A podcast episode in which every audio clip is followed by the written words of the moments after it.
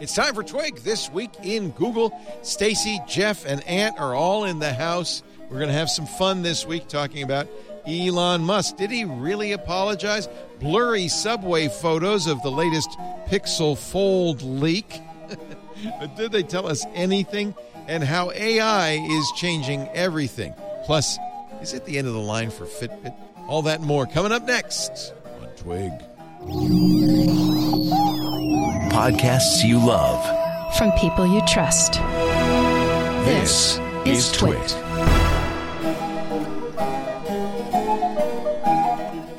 This is Twig. This week in Google, episode 706, recorded Wednesday, March 8th, 2023. What's this dot here? This week in Google is brought to you by Melissa. More than 10,000 clients worldwide in retail, education, healthcare, insurance, finance, and government rely on Melissa for full spectrum data quality and ID verification software. Make sure your customer contact data is up to date. Get started today with 1,000 records cleaned for free at melissa.com slash twit. And by Miro.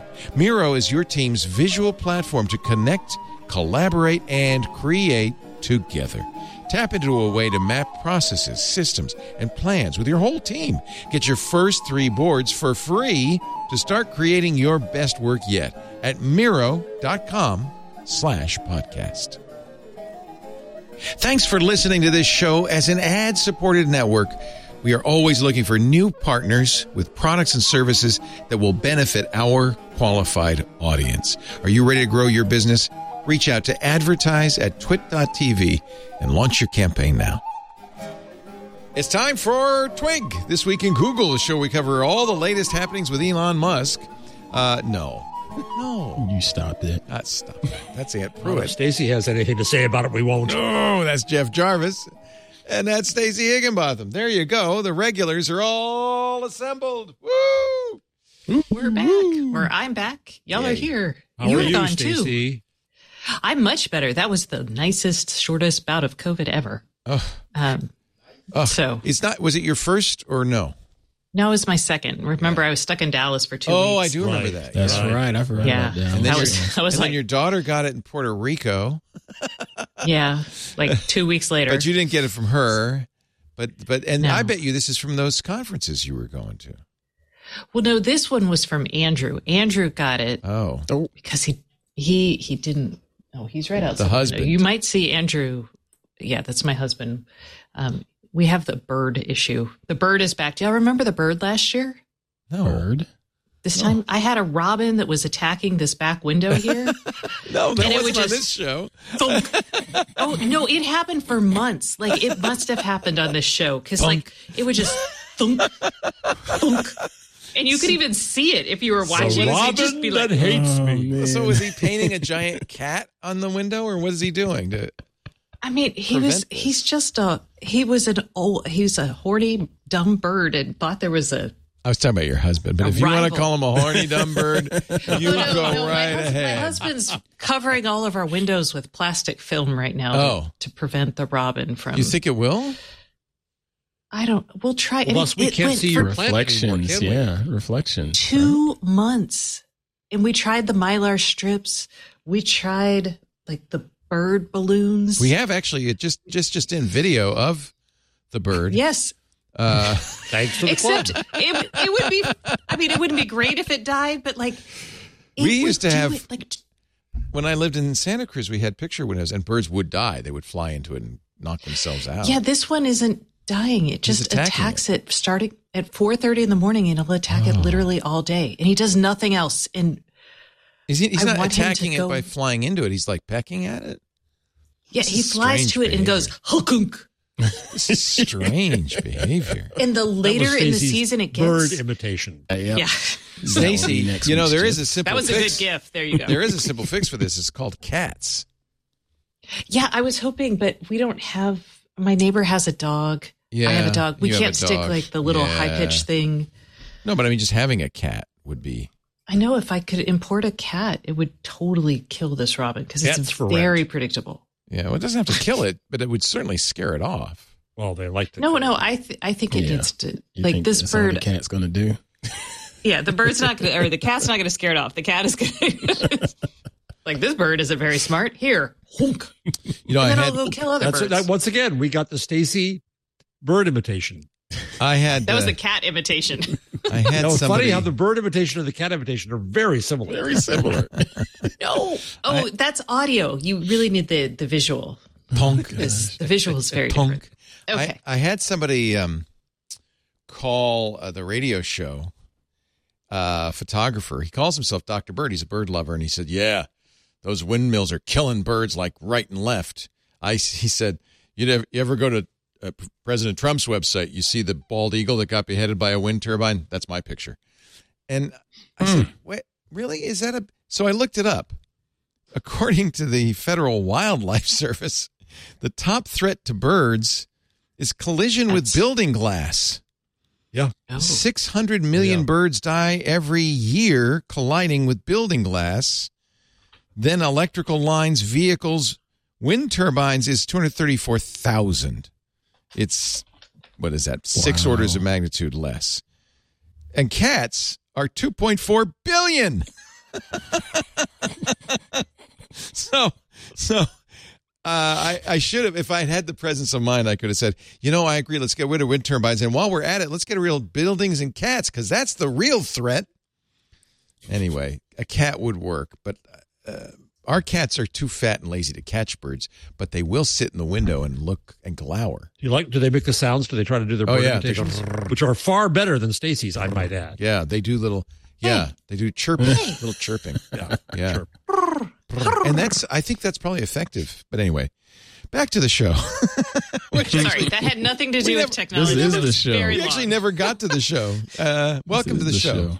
Thank you for Somebody joining should us. should should. Remember how you used to diagram sentences? Somebody should diagram the conversations on this show. oh, How do we get to birds all over from- the place. Yeah. it was your? hu- It was Andrew, and you got COVID It was from COVID. him. Oh, let's get back to the outside. COVID. Okay, wait a minute. Let me pop that in the window. stack back to the uh, COVID. So you had a very minor case. Thank goodness. Thank goodness. Yes, And Andrew as well? Much better. Yeah, um, he he was he he was positive for like ten days, but he Hmm. was minor, and he's out playing pickleball in a little bit. So oh well, he's I not that fine. sick, is he? Huh? Yeah, Mm-hmm. So meanwhile, my father has now had internal bleeding, pneumonia, Oh, and uh, hallucinations. Does he have of long COVID. COVID? Uh, he got it in January, and then the crap started happening. does he have a UTI? Have they checked for that? I'm They've sure checked for that, did. yeah, Okay. Yeah, I saw that on Succession. Oh, right. yes. Good point. Everything I know about UTIs, I learned from Succession. Such All a right. good show. Let me log. All in. right. So Oh, what you like it, about Ann? Have you show? seen it? Oh, that's good. Succession. Yeah, Succession is a good show. Yeah, it's coming it- back. I didn't like it at first because they were a bunch of jackasses horrible. and it was Yeah. very hard to watch. Yeah, but they're terrible It's a good people. show. Yeah, that's what makes it so good. they're really awful, really awful, awful people. Uh, so let's see here. Sh- sh- Okay, let's just get this out of the way, and then we don't have to talk about it ever again. Okay, Roger that. you know what I'm talking about. Can we set a timer? Yeah, set a two minute timer. Elon Musk Two minutes. Okay. being a jerky jerk. So it turns out I didn't really put two and two together, but fortunately others are paying closer attention that those layoffs last week were mostly of founders who were whose companies were acquired and were thereby at Twitter. And there was uh, this theory going around that Elon hadn't fired them up to now because he was concerned about payouts, and that perhaps he'd found some legal opinion that said, "Oh, you could fire him, and then you don't have to give him any money," and blah blah blah. I think, yeah, I think he's just like, we'll just go bankrupt and we won't have to make have to the worry payouts, about it, right? Yeah. So they fired some great people. Uh, Esther Crawford, of course, but Leah Culver, who is uh, a super talented, was one of the creators of OAuth. She was acquired and was doing spaces. Which one was the floor lady? uh, that's Esther Crawford, Floor lady? the one who tweeted, you know, hashtag sleep where you work and had a picture of her in a sleeping bag at Twitter early on in the Elon. She was an Elon, I don't want to say sycophant, but Elon fan in the beginning. Loyalist. No, she Loyalist. supported it. Loyalists. Yeah. That's a good way. That's a better way to put it. Uh, but even loyalists uh, under the new regime don't last long. So the most recent one was actually pretty appalling, and I watched it play out in real time. You did. But you're Oh. on Twitter? Wait a second. I was pointed No. to. No, I, I never He got rid of my account. I can read it. He just lurks. I read only. Okay. Read only Twitter. Uh, but um, I I was somebody was talking about it. and I went and I saw it. The uh, a, a uh, f- is he Finnish? Uh, oh, he's, uh, He's Icelandic. Icelandic. Icelandic. That's right. Developer whose uh, company Ueno had been acquired by Twitter some time ago.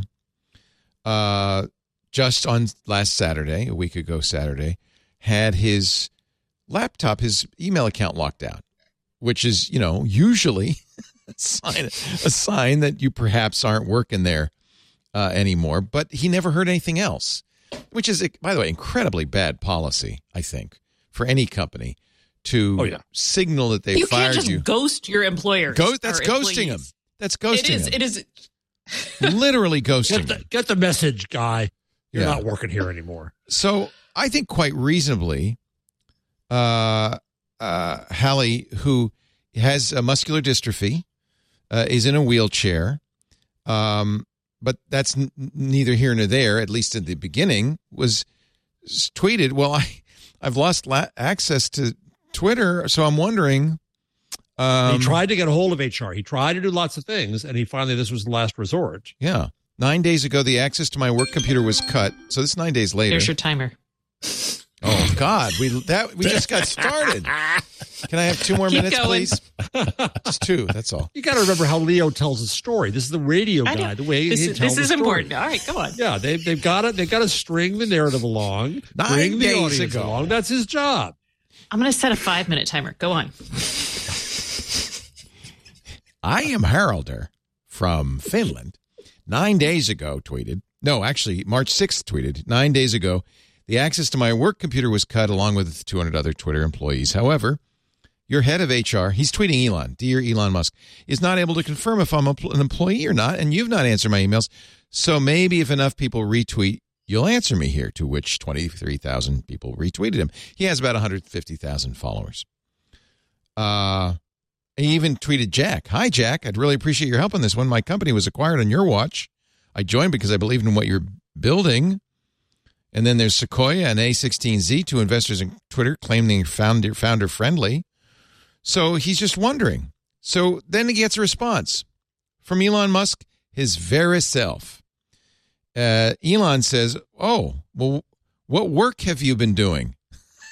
Now, Elon, I'm just going to point out you probably could, you know, there's probably a way to find that out without tweeting it publicly. But anyway, to which Halli quite correct, correctly says, I would need to break confidentiality to answer that question here. Um, if you have your lawyers share in writing, I can do that. Then I'd be happy to discuss that openly. To which Elon says, I give you permission. The king says, it's approved. You go ahead. So he, poor guy. I mean, this is just a dog and pony show at this point. But he's trying to, you know, Halli's trying to be responsive. So he says all the things he did, including saving half a million dollars on a Figma contract. Um, I could go on. Uh, but but I'm still wondering, am I em- employed? The original question was, am I still Yeah. employed or not? Yeah. Yeah. So Elon says, "Oh, you didn't do anything. You didn't do any real work." Show replies. You got to show replies button. Okay, which now I got to figure out which down a little bit. Down a little bit. which reply. No, go down. There we right go. There, show There we go. That's what you see. Um, there are a lot of other people replying. That's part of the problem. Is there's a lot of junk here. Um, anyway, Elon uh, replies, "Well, that's not real work," and um, uh, makes fun of him and says, "You're in a wheelchair." Mhm. Um, Uh-huh.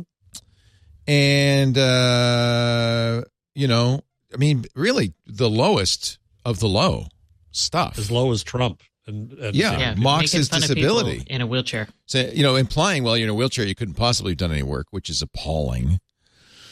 Anyway, uh, to make a long, my timer's coming up. So to make a long story short, uh, it turns out Halli is kind of an amazing guy who took his. He was sa- the Icelandic Citizen of the Year a couple of years ago. I want y'all to know because he took his he beat out salary. all five other Icelanders. I know there's like only 300,000, still. no, tell him, tell Um, us why. Because he took, instead of a big payout, he took it in salary because he wanted to pay full taxes because he felt like he got this opportunity because he had a free education, the Icelandic education. Basically, he loves Iceland and was like, I will back. pay taxes because y'all, yeah. Furthermore, took the money and built 1,500 wheelchair ramps. Became a in Iceland a huge advocate for wheelchair amazing. ramps. He is amazing indeed. Eh, I mean, this is a nice guy. Yeah. Who And was Elon- it? Who was it who went after Greta Thunberg? Oh, Andrew Tate. He's being like Andrew He's Tate. another Andrew Tate. I know it's unbelievable. Well, but remember, Elon called people the the entrepreneur who was saving the soccer team is trapped in a cave a pedophile just because they didn't Yeah. use his submarine. Right. So I mean, Oh, Elon is not a nice Yeah. guy. He's never been a nice guy. In any event, uh, Holly, it got res- it got resolved. Yeah, you're fired. and then Elon said, "But I." And then apparently he's talking. Elon said, "But uh, well, wait a minute. Maybe I should hire you back because this really turned out to be a black mark." Uh, and Holly says, "You know, He said, Elon said he was given bad information because he always blames Oh, somebody, somebody else else's fault. I was given. Yeah. I was told that you didn't work and you were in So a then he tweeted that that that Holly's considering working at, at Twitter again. he's not. Holly Holly's opening a restaurant in Reykjavik named after his mom. Uh, on a Is he really? Yeah. Oh, add that to my bucket list. Oh. I can't wait to go to Iceland. Everybody should go to Reykjavik and go to this restaurant and pat him on the back and say, "You are a class act." You know, um, Iceland is one of those places, and Reykjavik Air is actually very helpful if you want to fly to Europe, like from the West Coast. If you go on Icelandair, they fly you over and they'll give you like two nights in Reykjavik. Yep. Um, so, and it's a very easy to set up. I can't remember what those are called, but just a little pro travel trip for you. It, And it then was. you can go on to. I am. I am minimizing how horrific this threat was. Uh, the threat was. It was just Elon was so horrible. He has apologized since. Well, No, he hasn't. no, he, hasn't said really. He's, it's not a full apology. he, yeah, it's like the oh, I misunderstood. It's not an apology. Somebody but misled you know what? me. It wasn't it's a non-apology Yeah. apology. Jerk. And you know the best way to apologize would be to pay Holly the money you owe him. But of course, That's Elon's not gonna paying anybody money he owes him. And the timer's up. Thank you very much, your timer. everybody. Good night. Perfect. I'm sorry, I underestimated by half, but that's about what normal for a programmer. Okay, that was like eight minutes, Oh, but yes, oh. that's still a good time. For a radio guy, that's very quick. It's yeah. I mean, this is a three-hour show. What else are Yeah, we going to he's, talk he's used to filling time here. Here's what Elon wrote. The reality is that this guy, who is independently wealthy, did no actual work. Yeah, that's claimed as his excuse that he had a disability that prevented him from typing, yet was simultaneously tweeting up a storm. Can't say I have a lot of respect for that. I love that readers added context. They thought people might want to know. Yeah, but actually the context is wrong. It's, they said that uh, E- Elon spoke directly, apologized, etc., which apparently maybe Yes. didn't really happen. And Holly's still saying, "I sure would like to get that uh, pay you owe me." Unbelievable. Yeah. So there's that story, and And- that's just you know it's a typical Twitter outrage story. I almost don't even think it's news, except it's so appalling. Uh, and, And there are still so people sad defending about him. Twitter. Yeah, and we are very sad. Oh, about don't it. worry about that. We can just be sad about Twitter. This is just. It's like, I don't know. Yeah. Okay. Okay. Like the country two years ago. Yeah. Uh, Twitter let its uh, Um, privacy and security protecting Tor service expire. They let this, they just didn't renew the certificate. So that was a year ago. They created a Tor service so that people who are in countries where Twitter is blocked still would have access to it. Not anymore. Uh, How much did that cost them? oh gosh, Nothing. ten bucks at least a Yeah, year. Nothing. Um, FTC is now investigating uh, to see whether Twitter has violated its consent decree. Remember, under Jack, Twitter had a fairly big investigation and made a had a consent decree that they would not introduce any new features without uh, ex- explicitly explaining how privacy would be protected, et cetera, et cetera. Uh, so how does giving this stuff to the journalists violate that? That's what I couldn't understand. So the FTC has demanded that Twitter turn over internal communications relating to Elon Musk, detailed information about layoffs, citing concerns that staff reductions could compromise the company's ability to protect users, something that they had agreed to do. In 12 letters sent to Twitter and its lawyers since uh, the Musk takeover, so this has been ongoing, but the Wall Street Journal, I guess, just f- revealed this. The FTC has also asked the company to, quote, identify all journalists granted access to company records. Why? Because that's a privacy violation, right? Ah, okay. and to provide information about Yeah. the launch of the revamped Twitter Blue subscription service. They are also, and this will be fun, seeking to depose Mr. Musk in connection with the probe. Remember, I think, frankly, it was the threat of having to do a deposition that that convinced Elon. Is that me? I'm sorry. That convinced Elon to uh, uh, buy Twitter. Right? It was the day before was he was supposed would have revealed he lots was, of stuff. Yeah, he was supposed to do a deposition that he said, okay, okay, fine. Uh, uh, uh, no deposition, I'll buy it. So he paid forty-four billion dollars the last time he was supposed to supposed to speak on on uh, on record. Um, actually, he's done it in court since then in that trial, which he won. By the way, we should point out good news for Elon. Yeah. Uh, he uh, he the SEC went after him for the tweet. Uh, they got a they got twenty million dollars out of him for the tweet that said uh, he was going to take Tesla private. Then Tesla investors sued in court, and and the jury decided that uh, you know no Elon's cool. That's okay. You could tweet that. Nobody lost any money. Uh, so he did get off the hook on that one, and and did in fact testify before uh, the jury on that one. Uh, FTC official wrote on November 10th, this is very early on, we're concerned staff reductions impact Twitter's ability to protect customer information. Uh, actually, the reason we know this is the House Judiciary Committee published excerpts of them in a staff report. So it became public knowledge. The letters I in- kind of feel like this. Oh, go on. Sorry. The letters indicate Twitter responded to the FTC, but the agency, as of late January, felt the company was engaging in a, quote, troubling pattern of ongoing delay that raises serious concerns about its compliance. This could be a large fine. Sorry, go ahead, uh, Stacey. No, I was going to say, I part of me feels like this is the FTC piling on to find a company that it's it's kind of piling on to like something to give it a little bit more cachet. You know, I know that's Well, you have a consent. No, I don't. I disagree. You have a consent decree with a company which had privacy problems before, right, and security problems before. The, and and and the consent decree, the company agreed to, and is still, by the way, bound. Even though the company was sold, I believe, wouldn't they still be bound? yeah, you are. You do not so. get out of your consent decrees. Yeah. uh, that they would, you know, do due diligence before they did anything. And obviously, there's no due diligence going on on Elon's side. So I think it's, you know, you can't just say, "Oh, well, I guess that's the way it is in the world." You got to pursue that. That's that's I Okay. mean, if you Yeah, don't pursue a right. All consent right. decree, they have no teeth in future. Right. Okay. You've convinced me. Yeah, I mean, I agree that uh, Lina Khan is is it's, the latest thing is uh, uh, one of the FTC commissioners said big tech is like Standard Oil, which is wrong in like They're not every possible. Well, Standard Oil was one I company. mean, from a big tech is a Well, rather okay. large umbrella. each each big tech company has such a monopoly over so many aspects of someone's digital Well, let's experience. define monopoly. Oh boy. Okay. I've been trying to extricate myself from Google, and It's it hard. is almost impossible. it's hard. I'm doing Um, it bit by the- bit. Uh, by the way, But I'll help you out you with also- this. Fastmail replaced Google Calendar and Google Address Book. That's one of our sponsors. I use Neeva instead of Google Search, which, by the way, every bit as good as Google Search, better in many respects. But unfortunately, the company uses Google Work. Uh, workspace. and that's so it's not as hard for me to get off Google. It's hard to communicate with other people who use Google because, Yeah. like, when people send me Google yeah. Meet invitations, when I come in here to, that's that's where they get that's where they get you. We're very So much am I immersed going to be the only Google. person left on a show called This Week in Google who uses Google? I like Android.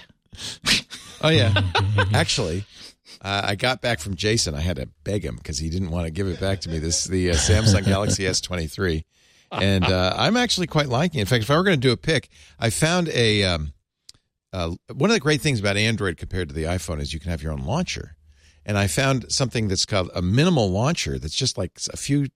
A few, t- it's text, and there's no, Nice. there's no status bar, there's no nothing. It's very clean. Kevin I would really love like that. it. Yeah. Clean. Yeah, I really Yeah. like it. It's called Zero. I, let me give you the exact name. Uh, it's called, I think, Zero Launch. Zero Launcher. Zero Launcher. Nice. It's very simple. There's not much here. I'll show you what how it looks though, which is nice. And the wallpaper changes every day. And uh, and then you know if you want to see, you know, you have your apps, and you could type a couple of letters and launch an app, and so forth. But Pretty straightforward. the ones I use the most. And this could be fewer lines. I have eight, but you could have down to four. It's clean. No status bar at the top. If you need that, you can just pull it down and you'll you'll get it. Uh, Nice. No, no, I don't turned off navigation.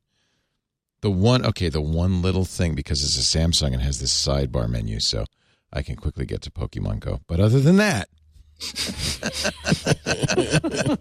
other, and there's no. Oh, oh, I like this too. So normally on One UI and Google's uh, launcher, you slide left, you'll get Google News and stuff. If you slide left here, you get a phone because this is a phone. You slide right, you get a camera because it's a camera. Oh, I like that. That's Yeah, it. I like slick, that. That's it, right? Uh, if I want Google Assistant, What's Assistant, that I- called? What's that called? Zero again? Launcher. That's pretty slick. you lost me until then. Then he got me. Yeah, isn't that not? I mean, so yeah, if you need a phone, you got it, and your contacts are there too. It still has time, and uh, so you can set alarms and all that stuff by tapping the time. You can get your calendar by tapping the date, but uh, and you can get your, but the camera's right there too, which I think is really nice. I don't know. I, I, uh, I don't. This is completely subsidiary conversation, but I guess it's all that's ghoulish. So when when you It's when Google. you It demanded has the phone back from Jason, did he call you a hypocrite for de- denying all other Google and then lusting after No, this? this is a Samsung. well should have, It's right, not Jason? Google, it's Samsung. no, part of my job, honestly, I'm still probably, you know, my daily driver is going to be an iPhone, but my job really is to be, to to know how Samsung and I have a Pixel and an iPhone and use Windows and Mac. I have to use all of those so I can answer questions and stuff. That's part of my job. and because it's description. damn good. I don't, you know, if I, I often ask myself, if I were a private citizen, you know, if I were just a normal human being, maybe working down the, at the auto body shop, what phone would I have? It'd probably be an iPhone. Same.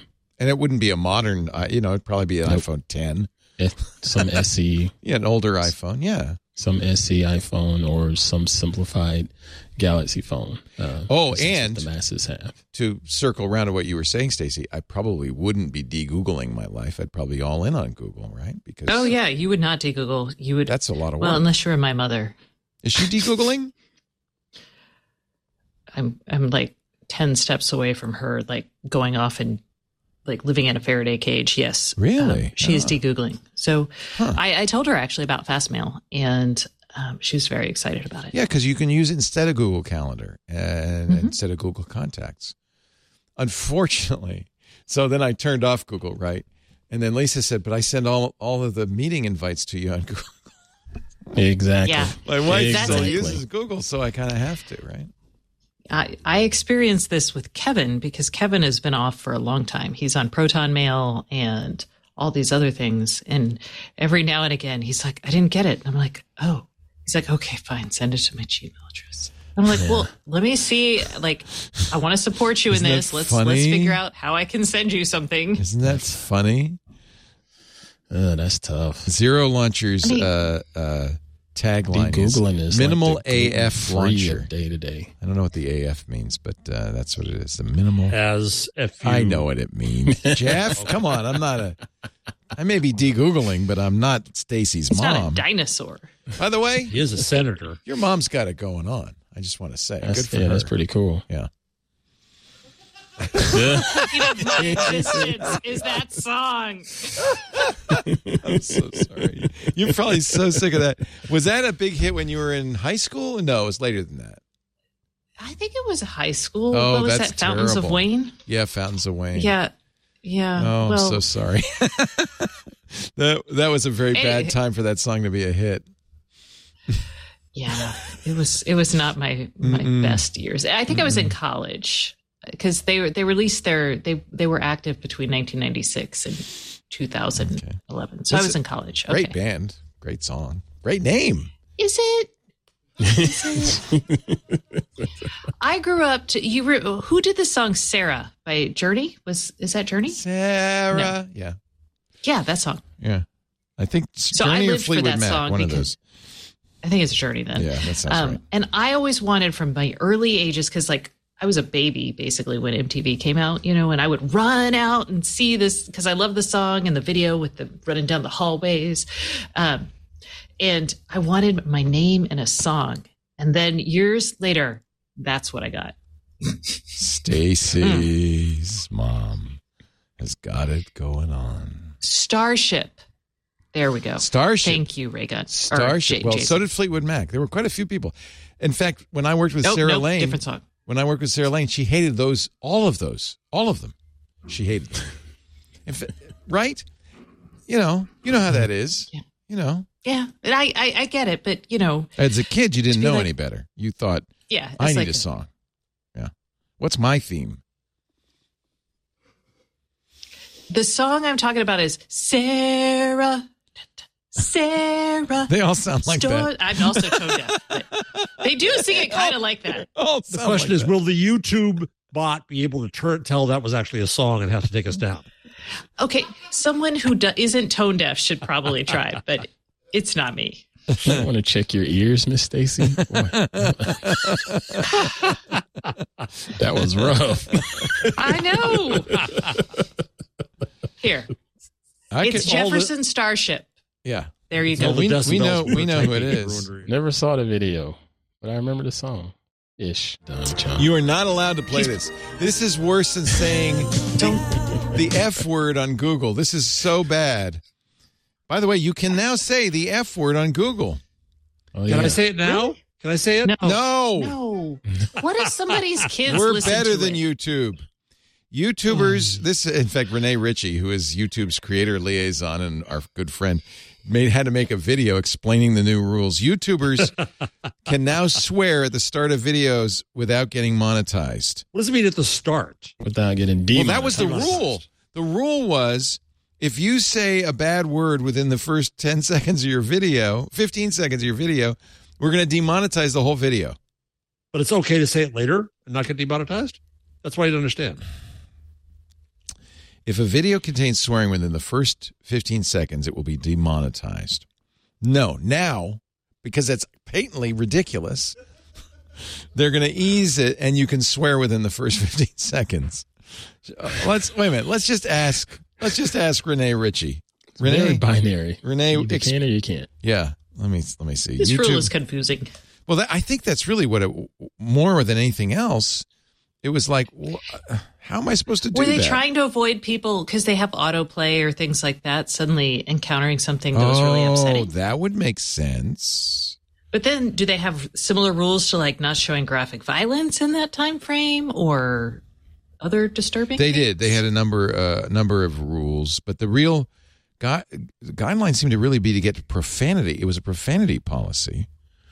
So they've announced um, effective March 7th, we're making the following changes.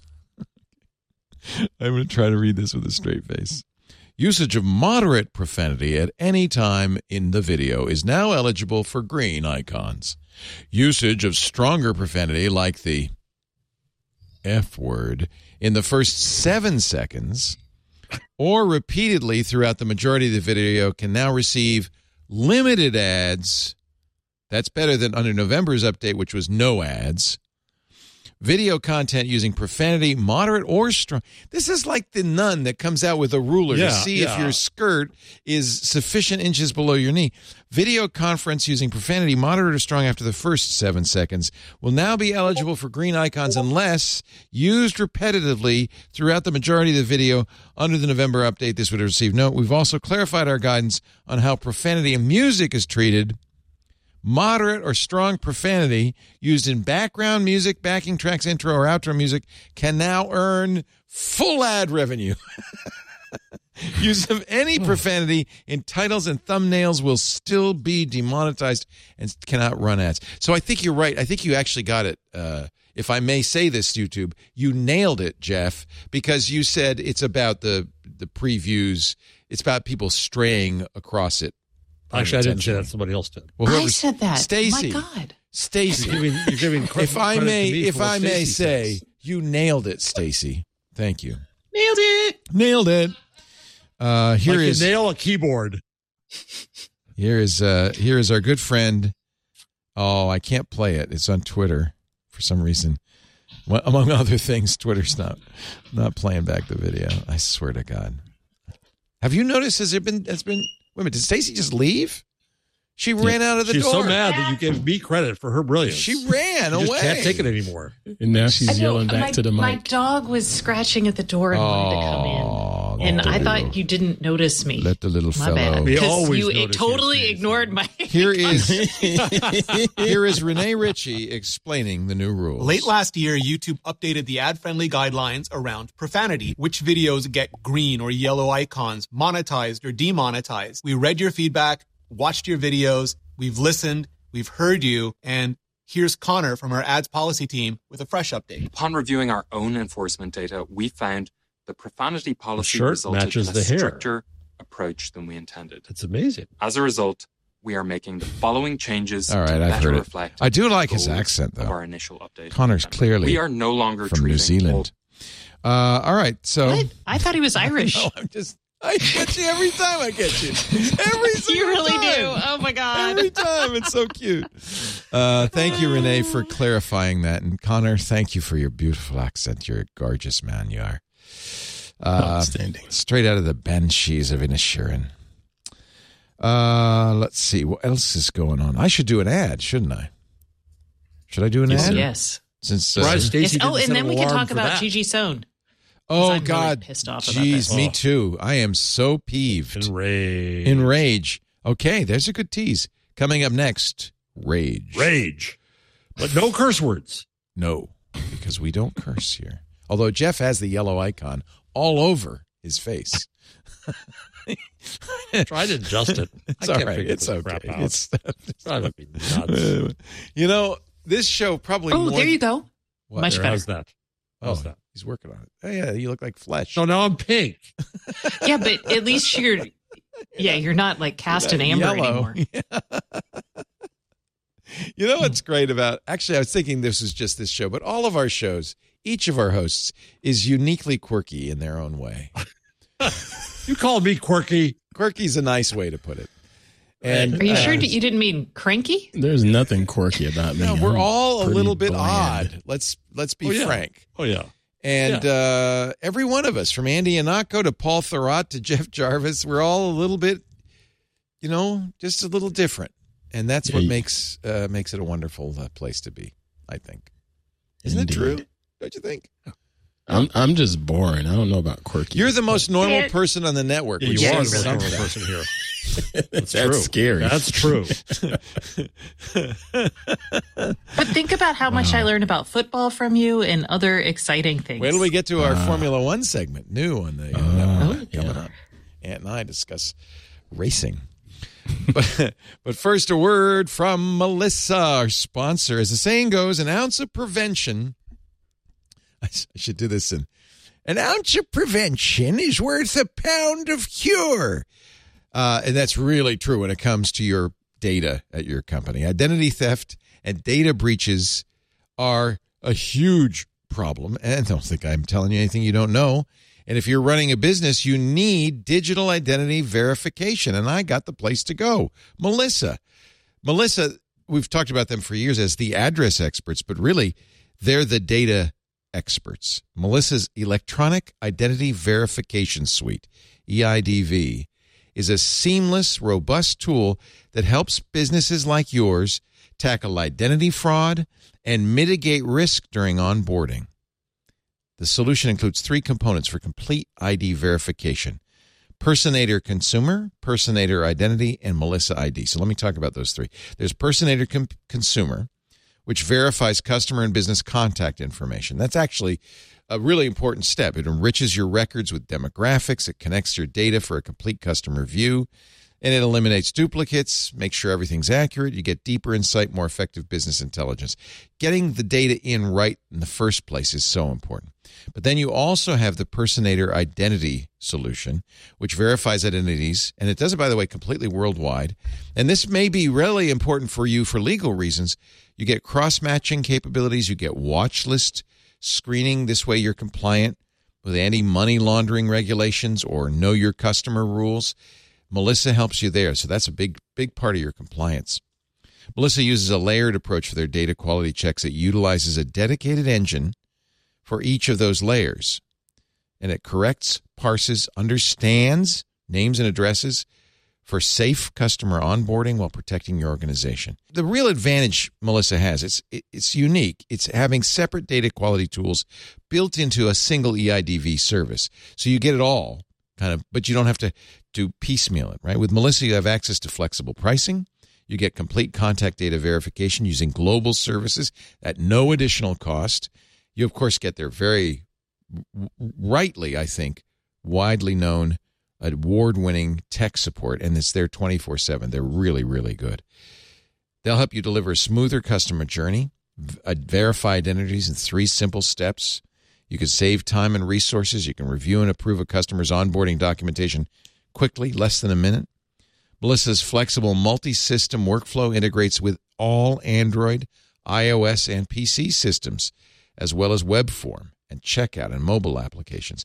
They've been doing this. They're the kings of this, frankly. They've been doing it since 1985. Melissa, I guess it's Melissa, I should say, the Queens, right? Uh, actually, it's a person's last name. But anyway, it's specialized in global intelligence solutions. The founder is named Melissa.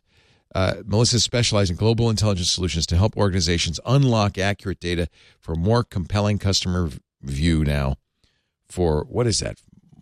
35 years. More than. Melissa continually, un- they're going to have their 40th anniversary in a couple of years. Melissa continually undergoes independent security audits, so you don't have to worry. Your data is always safe. They're committed to data security, privacy, to compliance. They're SOC 2 compliant, HIPAA, GDPR compliant. Your data is in absolutely the best hands. Make sure your customer contact data is up to date. Avoid the pitfalls of, of fraud. Get started today with 1,000 records cleaned for free at melissa.com slash twit. M-E-L-I-S-S-A, melissa.com slash twit. We are so happy to partner with Melissa. They've been with us for a long time. They really are supportive of the work we do here. Thank you, Melissa. And you support them right back when you use them. And especially if you go to melissa.com slash twit, because that's giving them the signal. Oh, I, I saw this on Twig. Oh, and that's good for us. Okay. Melissa.com slash twit. It's a great service from great people. Thank you, Melissa. All right. Let's let's get back to the silliness. Oh no, it's not silliness. It's rage. We're going back. to rage. Oh, rage. Gigi Sohn. How long? So Gigi Sohn uh, lo- has been was nominated ages ago to fill Yeah, at an the beginning empty, of the some said not soon enough, which is Yeah. another story. But yes, well Yeah. to to fill an empty seat in the Federal Communications Commission. She's a former uh, Democratic FCC official. She was nominated by the White House October 2021. Okay, a year and a half ago. Uh, but the problem is the telecommunications people hate her, which, in my opinion, do. makes her the perfect person for an FCC Right. commissioner. Yeah. Uh, she has been con- consistently attacked, and the Republican uh, uh, Congress has blocked her. well, a couple Democrats also. Yeah, Manchin and Mark Kelly. I thought more of him. Yeah. And yeah, there's a. Here's what makes me angry. Okay, I get that politics is politics, but they also there was a lot talking about her personal life. She is a both. She is a reformer. I would say that she's a reformer who is understanding and understands the technical aspects of telecommunications at a very deep level. Like I've had discussions with her about carrier aggregation. Oh, um, you know her. I know her. She's great. She is she is smart and sharp. She is also gay. And that has come up Oh, damn. several times, both officially and in this slimy, underhanded, like astroturfy lobbying way. And the mm. Republicans are, and I am outraged that Gigi's personal life is part of this at all. And I just so like it's one thing. Yes, I knew that Gigi might be a hard sell because she is a reformer and she's very much you don't get to be in charge of anything in Washington having openly stated your opinion, right? And advocated for anything. You have to be as neutral as like I don't know. What's something neutral? Water. Bread.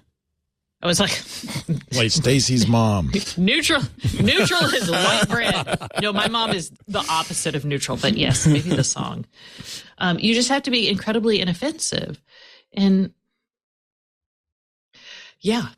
Um I'm Well, just so mad. we lost such an opportunity. And We haven't been able to regulate anything at the FCC for the last two and a half Which years. may, may be one and a half secondarily part of this, right? Is not just is Gigi 100% Sohn, but let's not fill this seat so that we can't get anything done. Yeah. Uh, she is absolutely an advocate for net neutrality. And uh, this is something telecommunications hates. But it's something that you and I and everybody who's listening to the show supports, should support. Yeah, And- she's very pro consumer in all of her things. And she's not afraid to call out the fact that we have basically a monopoly in our telecoms. Be, or, sorry, not a monopoly. We have a very anti competitive telecommunications regime in the U.S. A because of- duopoly, in effect, really. Yeah. Yeah. Oh, please. Like anyone's getting DSL nowadays. You're either, I mean, if you're in one of the few areas where they offer fiber. That's a good point. Sure. That's a good. That's actually a really good point. It used to be a duopoly. Now it's the incumbent Gigi cable was carrier, arguing and that's it. Yeah. Way before because she technically understood what was happening in broadband. Oh, it's an would've so acknowledgement. Unfortunately, it's an acknowledgement of the importance the FCC has to these companies, the power the commission would have if they were fully staffed and they, they weren't being so viciously and, and frankly underhandedly opposed. This isn't a, this you know this isn't really about policy. This is about how we can undermine this. Um, so it's a two-two split right now. Normally, the FCC has two Republicans, two Democrats, and then a chairman nominated by the incumbent party, the the president, which would give it a three-two Democratic majority. That's exactly what Ted Cruz and Manchin don't want, right? So that's And I will get. I will point this out. The telecoms in the EU have managed to convince I, Marguerite. How do we say that? Margarita Vestager. Vestager. Yes, they've managed to convince her to listen to their arguments that they that Netflix should be paying, um, paying them for uh, clogging up their pipes, basically. So this is an argument that we've had for decades now in the U.S., where It's utter like, BS. double bill. It's double billing. It's They- complete BS. Yeah, it's utter BS. Exactly.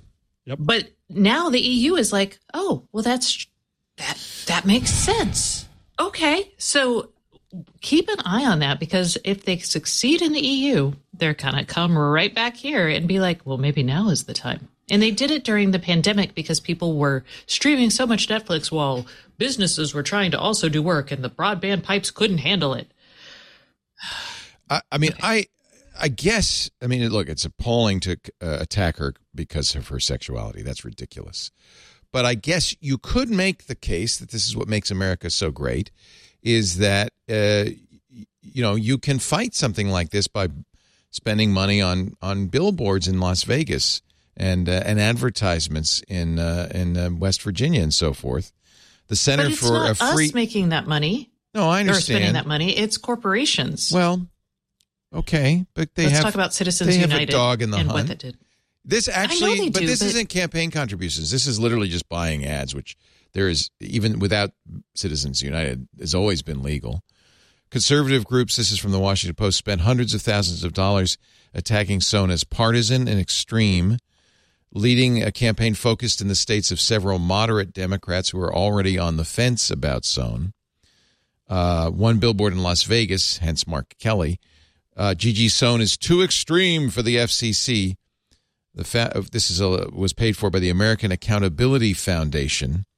The foundation and another conservative nonprofit organization, the Center for a Free Economy, placed, placed more than two hundred thousand dollars in Facebook ads opposing Sohn. The foundation ran ads last month saying she was dangerous because she served on a board that opposes anti-sex trafficking efforts. And guess what that board was? So first of all, that's not what the board was doing. But guess what the board was? The EFF. She serves on the EFF, the Electronic Frontier Foundation. She's an advisor. So they said, oh, the EFF is in favor of sex trafficking. And so Gigi Sohn is in favor of sex trafficking. None of that is true. Mm. Um,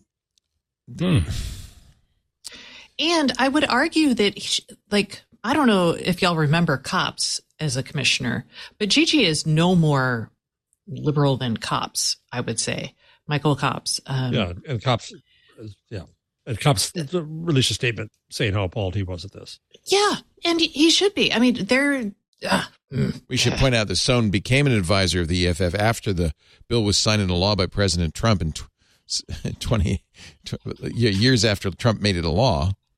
Uh, she also saw fierce opposition, according to the Post, from the Fraternal Order of Police, which criticized her ties to the EFF because uh, it's opposed to breaking encryption.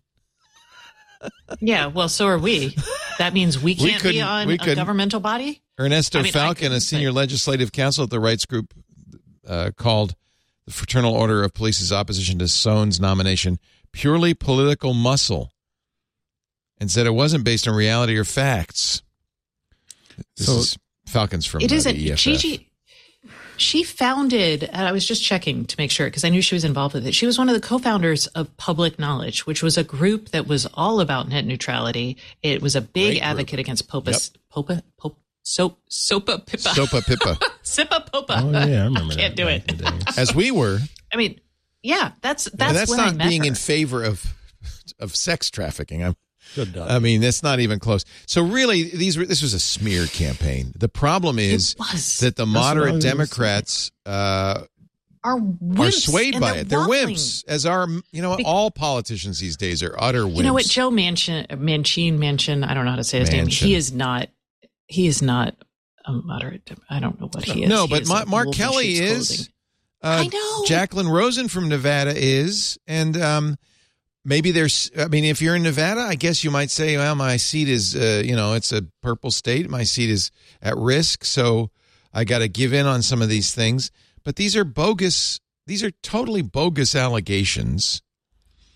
Um, Yeah. Anyway, And and it and, and who loses out? We lose out because, and this is why it should be important to everybody listening. Gigi Sohn was an advocate for consumer rights, for net neutrality, for the kinds of things we want as opposed to big telecom. Big, make no mistake about this, big telecom won a massive victory here.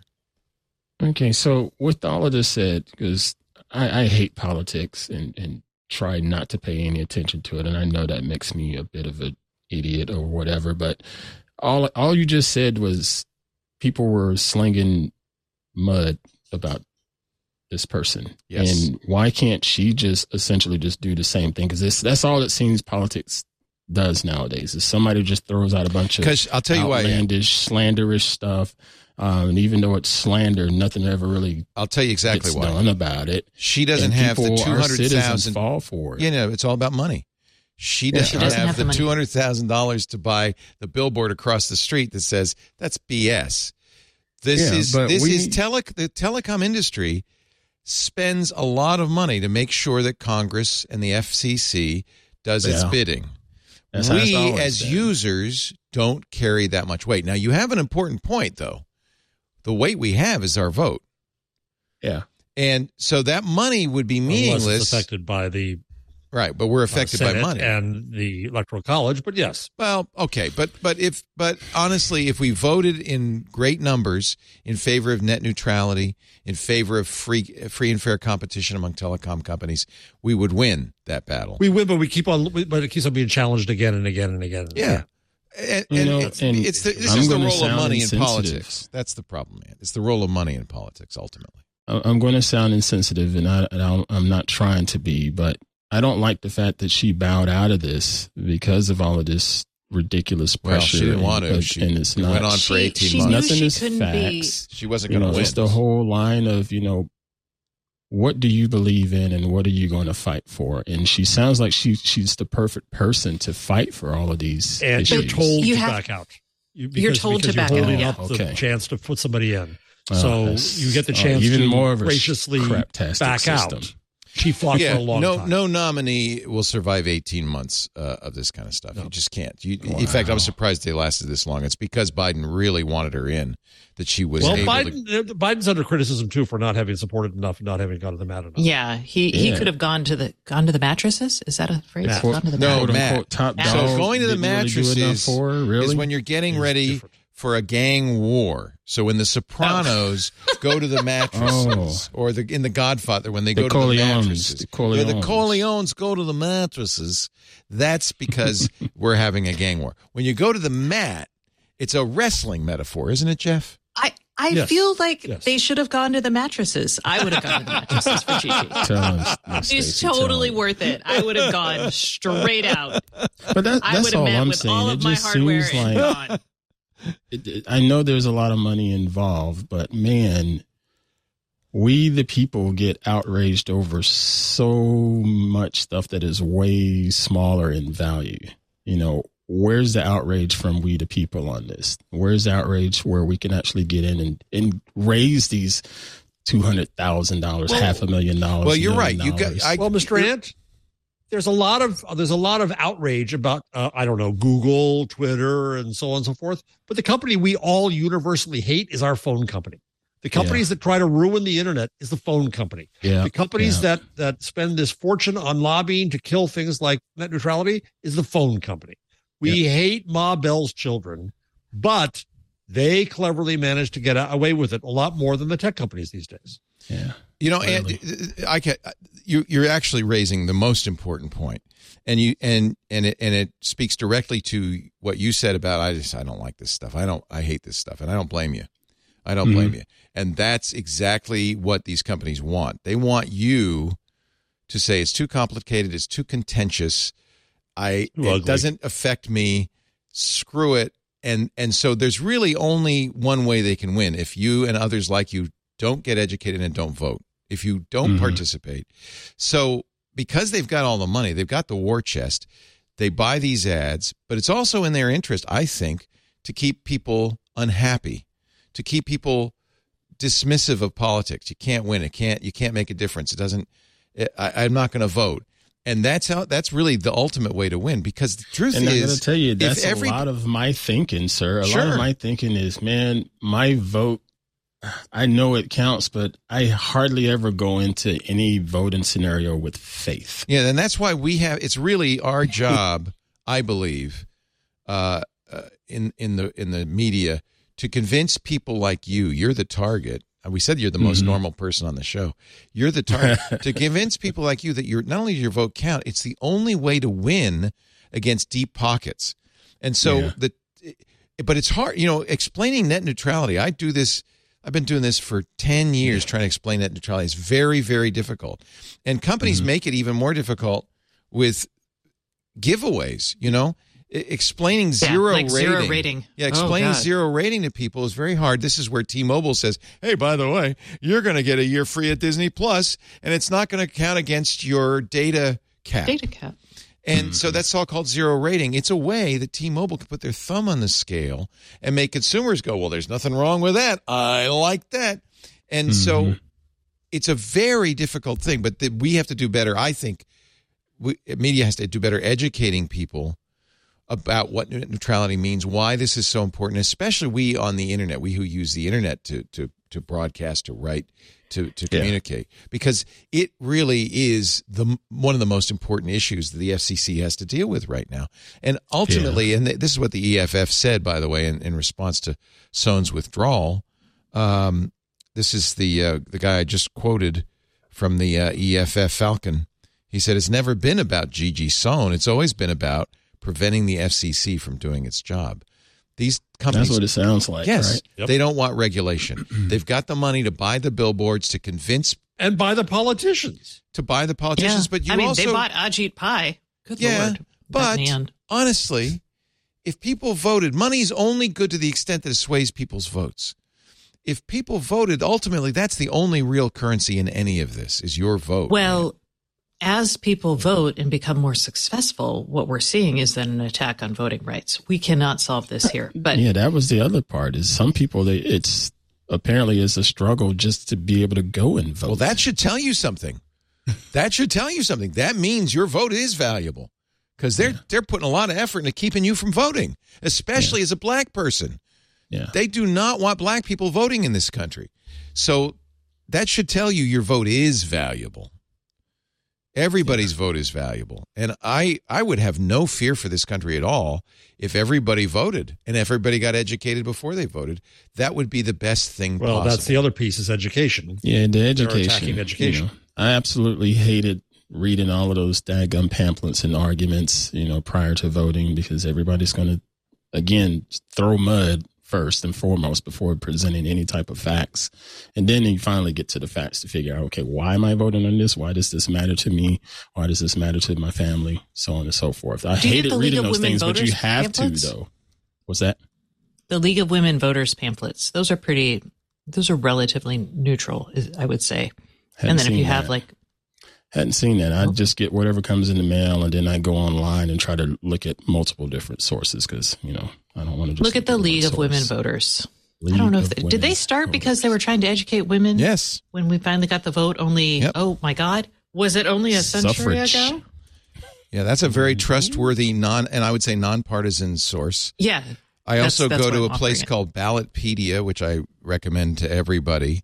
I've uh, seen ballot. Yeah, also uh, really all about uh, not partisan, not a- arguing one way or the other, but just about giving you the information because it's hard to get that information. We're dealing with this right now with Michael, who uh, uh, just got the right to vote. You know, last year's Dude, twenty. yeah, that, talk about vulnerable. Yeah. And so, uh, and Lisa's great with, Lisa's so good with this because she'll, she sat down with his ballot. She said, let's go over each of these issues. Let me show you how to research it. Let me show you. And then she said, so now that you know this, what do you think? And he'd say, well, here's what I think. And we say, good. There's your, see, check that box then. And, uh, I think every parent needs to do this with their kids when they get turn 18. Uh, we do it before. We, I do it when Yeah. I'm voting. I when I was a kid, when I was a, when our kids were little, I would take them to the voting booth with me. Absolutely, I wanted them to understand this is the single most important thing you do in a democracy. This is this is the the This is your lifeblood. job. This is your job. It's the, it's your it's your job. Paying taxes and voting, and and it's the lifeblood. If you don't like the taxes, then vote. you know, Right, All of this, all of it. The problem is, it's really easy to think, "Well, it doesn't matter. I don't see the impact." And honestly, when it and I think this is the intent, when you flood the zone with BS, people throw up their hands. They say, "Ah, screw it." So this is this is the Vladimir Putin's strategy. This is the trolls' strategy. This is to some degree the political party strategy these days. And this is what this is where I think Twitter went wrong. You flood the zone with so much conflict and BS that Ant, you go, screw that. I'm done. Yeah. And you know what? Yeah. I'm going to keep my head down. I'm going to do my job. I'm going to feed my family. I'm going to, you know, watch a movie on Saturday night. Yep. Have a whiskey, have a cigar. Yep. And I completely understand that. life. I often wonder how people who live in uh, places like Putin's Russia survive, and that's how you Yeah. survive.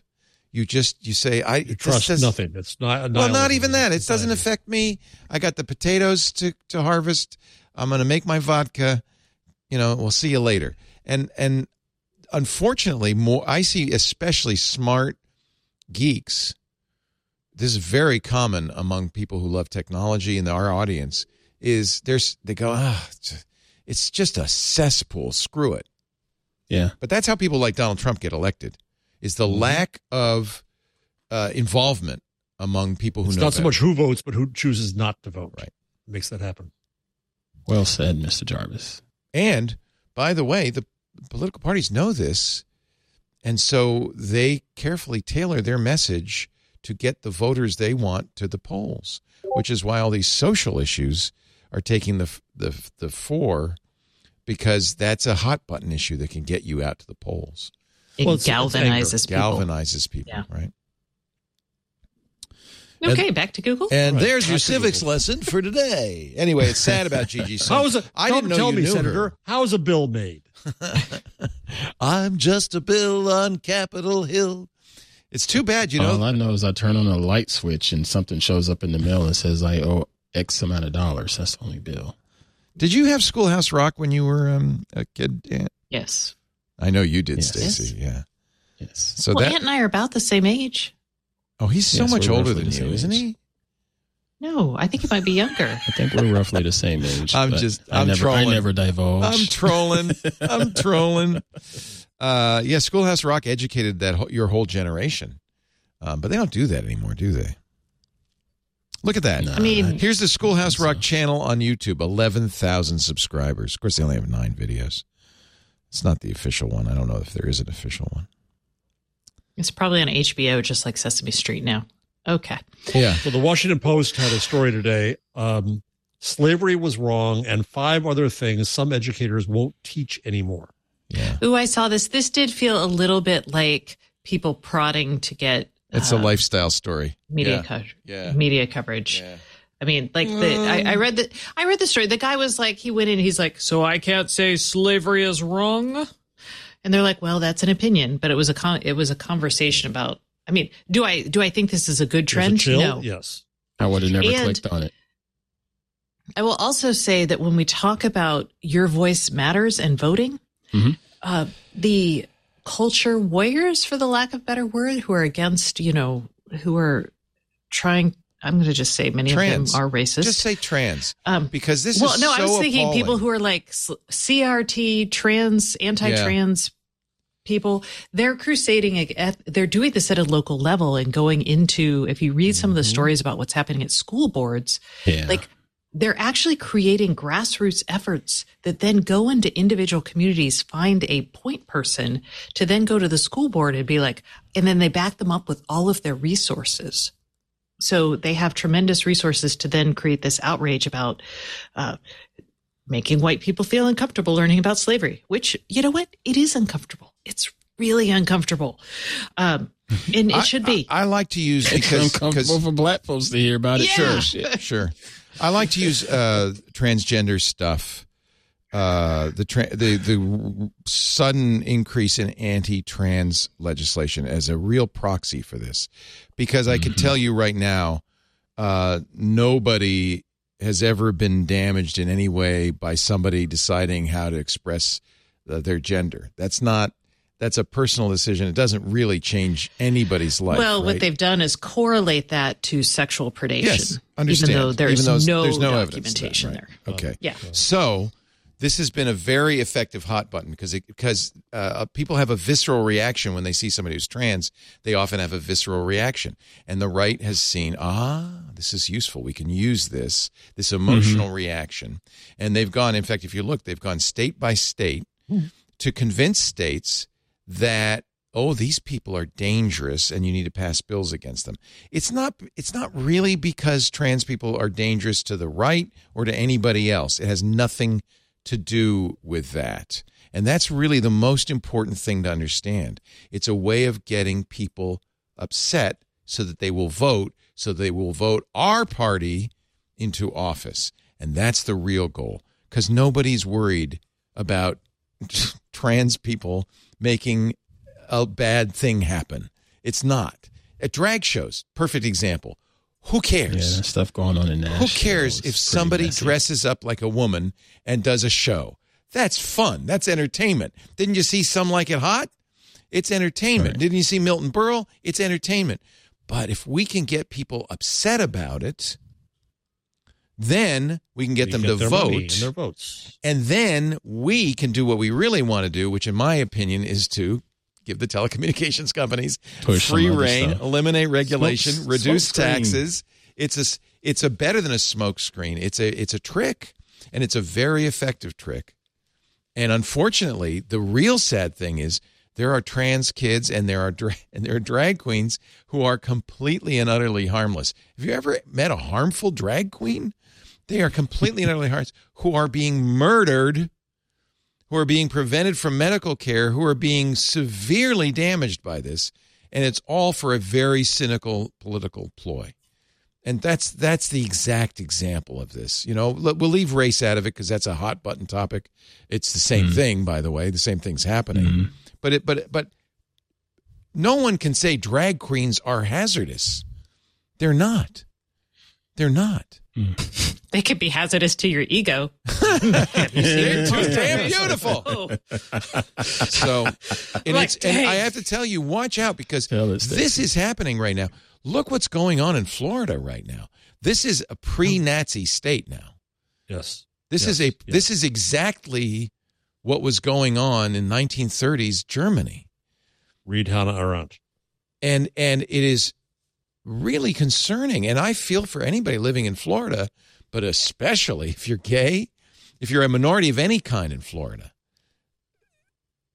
I, I know parents of trans kids in Florida and they just don't know what to do. What do you do? You can't and and if you're a you student and you want to read a book, you can't read A Wrinkle in Time. I mean, what are we doing? That's nuts. And it, but I have to say, I, you know, after thinking long and hard, is this really because they hate drag queens? Is this because they hate? No, No, it's about No. getting in office so that they can eh, their real agenda, which is distraction. I, am going to say it. I'm going to say it, and, and I don't mean it as a joke this time. It's it is the essence of moral panic. You have you you you convince people that there's something that is a threat to society. There's a folk devil who is that threat. Doesn't matter who it is. It could be Jews in Germany. It could be trans people here. Yeah, Jews weren't the real problem in Germany. That wasn't the point, right? Newsflash. uh, that's a really good example. Yeah, it's a really Yeah. good example, and uh, it, it breaks my heart because I think it's so damaging. Uh, you can't read Brave New And World in in Florida. What what are you talking about?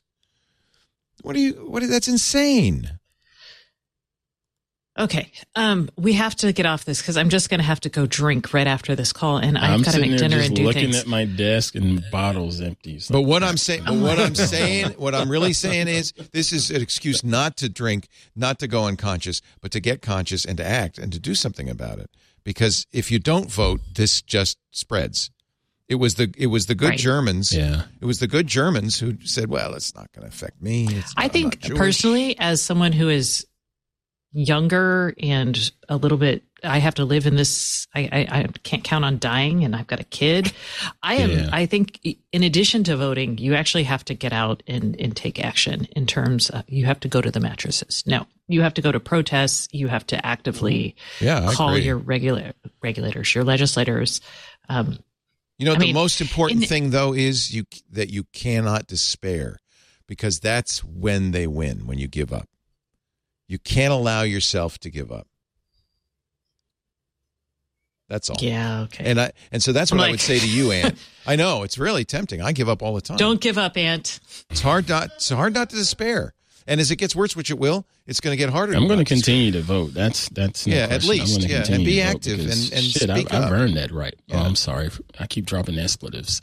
Um, yeah, Well, You're earned allowed to right. now. This one, yeah. Yeah, the- we're way YouTube in said by the more way, than 15 Rene cents. Ritchie, Rene Ritchie, we must have invoked him. I must have said his name three times. It showed up in our Discord and said, "What? What? What? you need me? What do you Hi, need?" Rene. He's going to be on uh, Twit in a couple of weeks, so we'll we'll get to say hi and talk about all sorts of stuff. But uh, he's going to be on the big show.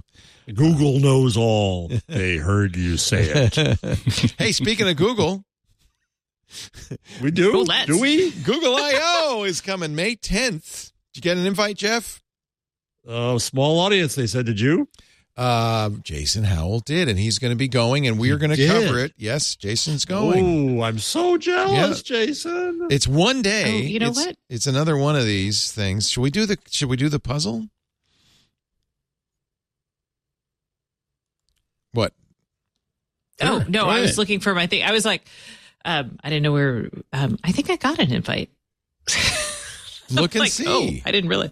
Look and see. You could come Well, down for I- that. Spend a day with us. So we I, I mean, I could. Sorry. and if you don't, if you don't, you can come on uh, with. In fact, I'd like to invite you too, Jeff, to do uh, our coverage because we'll stream the keynote, presuming that. that. they stream it, uh, and we will have. yeah, they're going to. They are Yeah. going to. And I'm very pleased to say we will have uh, Mr. Uh, Jason Howell. in- Jason and I used to have such fun hanging out there together. Uh, me No. too. It was so much fun. It's not the Google I/O of years gone by this year, right? It's Well, they're going to have to f- do better than they did with their um, Bard presentation in Paris. yeah. Uh, keynotes will be up- live and available on we all have bad the- presentations, Jeff. Uh, uh, there was no Google I/O in 2020 because of the COVID uh, pandemic.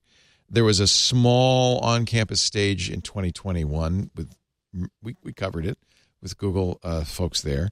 They went back to the shoreline last year, uh, but only had a few people at the event to watch Employees. live, and it was a one-day event. I think it's going to be similar. The quote limited live audience. Shoreline keynote Sundar Pichai. We don't know the time. I think 10 a.m. Uh, on May 10th. Um, but this is where Google announces. This is, I think, given how soon it is, this is probably where we're going to hear more about Bard. Because remember, uh, you know, Google kind of whoops missed the missed the boat a little bit when Or- ChatGPT. Or Google very wisely said, "We're the careful one. We're the responsible apple. one." But Microsoft is not. Microsoft is well, they're saying it now. No, they were saying it. They said it during the Bard presentation too. Yeah. You know, I was thinking, Leo. I was thinking, you probably hate this idea, but this being this week in Google, what if we had kind of a special show about what you would do to fix Google? Oh, who would we But have that on? requires prep, not punditry. Oh, you're right. oh, never mind. Oh, golly, you're right. Shoot. Gosh darn it. Forgot all about that. Could you do the prep for us, Stacey, and then just tell us what we should say? I mean, I could do some prep. I'm Just to happy give to give it a good think. A good That's all you need is a good think. A I'll have a good think on it. Maybe do some have a good interviews. think. Well, actually, I think part of this would be getting the right people on. Yes, Um, yes, that'd be people who have been have some folks outspoken, like Kev, uh, Mike uh, Elgan, who says Sundar Pichai is the worst CEO in Silicon Valley. Um, maybe we should get Blake Lemoine. The the Google engineer was Oy. fired for Oh, saying no. LaMDA Oy, was sentient. No, No, no. all right. Um, Uh, but we Kevin could also Marks, use the fact that we have at this Google. this Zoom structure now. We can have people call in for a few Oh, minutes with their why don't you get um what's what's her name? Timot um Oh, Tim Tim Nibru. Nibru. Yeah, and Yeah, Margaret there you Schmitchell. go. Yeah. and Margaret Mitchell and Emily Bender? I think, I mean, to be fair, week. you're right. We're just pundits. But though we have heard all of those voices on this show expressed, right? We've talked about uh, stochastic parrots and, and Mm-hmm. uh, you know, Timnit's uh, point, uh, and I think we've represented them well. Oh, yeah. it was it was a joke more in the sense that Oh, yeah. Well, it I don't hurt like hell. And I'm I'm just going like the prep the prep work that we do here for like I don't know if I'm doing the prep work where I would feel confident saying No, me um, neither. you No, know, I agree I with you think on we can think it through. But By I- next Friday, the 17th, is Stochastic Parrots Day. Oh. oh they do have we a get to three go hour event. arg Not stochastic pirates. Stochastic Oh. parrots. dang it Here's the Google I/O announcement. There's something going on here. I don't know uh, what this is. Usually they have a puzzle to solve, right? Okay, they're counting down the time. What's what's this? Oh, that's the sound. that's mute. You know what a mute button is. Oh, wait a minute. What is this? I could change the beats. Wait a minute. This is 23. Oh, these are previous IOs. What the heck is this? I don't know what's going on. Google's so cute. They do all this fun stuff. Anyway, we are I 63 does the days. puzzles got laid off. 17 hours, yeah, right. Four minutes and 14 seconds away from Google I/O, and we will cover it. We will live cover the live stream. We will have your, our commentary here. I'll just stop that right now. Thank you. No, stop it right now. Thank you. Tick, tick, tick, Yeah, tick. ticking clock is going to make Stacey think that the- the show should be over. So Well- you, don't want, you don't want that. One way to hustle through the show would be to our our uh, second ad. How about that? That'll keep things moving along. What do you, what do you think? Only an hour and 16 but it's in. only four o'clock What the heck? How could it be? Actually, I want to tell you about a new tool that we are uh, using here at uh, Twit to uh, prepare uh, our Ask the Tech Guys show. Mike and I are doing it. It's really cool, and uh, it's a sponsor. I had not actually, I was not familiar with them. I think I'd heard the name, but I was not really uh, familiar with them. Called Miro, M I R O. But we realized one of the hardest things about uh, about doing uh, Miro, talking about Miro, about doing an ad for Miro, is what is Miro? You know, because it's anything you want it to be. Well, that helps a lot. I guess it looks like, uh, uh, you know, at first glance, a simple digital whiteboard, but it's so much more than that. Miro is essentially a collaboration tool, a very, very visual online collaboration tool that teams can use for brainstorming to create a new product, to innovate, to organize meetings. They have timers built in so you can, just like Stacey did with the uh, Elon story, you can time your conference call. They have uh, all all sorts of tools to help you. They integrate with so many cool things. I but I just don't know how to how to describe it. We're gonna have to show you. We're working with Miro on an Ask the Tech Guys board. You could do it for as a mood board. Uh, you could you could do it as a Kanban board, so you keep track of projects, brainstorming, designing. Uh, you can use it for icebreakers. The best thing, maybe go to Miro. Uh, and uh, by the way, the website Miro.com slash podcast. So we get uh, credit for it. And then take a look at what they call the Miro verse. This is a place where others have posted their templates. And this will give you kind of an idea of the kinds of things you could do mind mapping, gender balance quiz retrospective, empathy map, product designer self evaluation, hyper focus, character mix and match, mix and match icebreaker. There are lots of icebreakers on here. They're fun things you can do. Um, some of them a little weird. Here's a Beatles retrospective.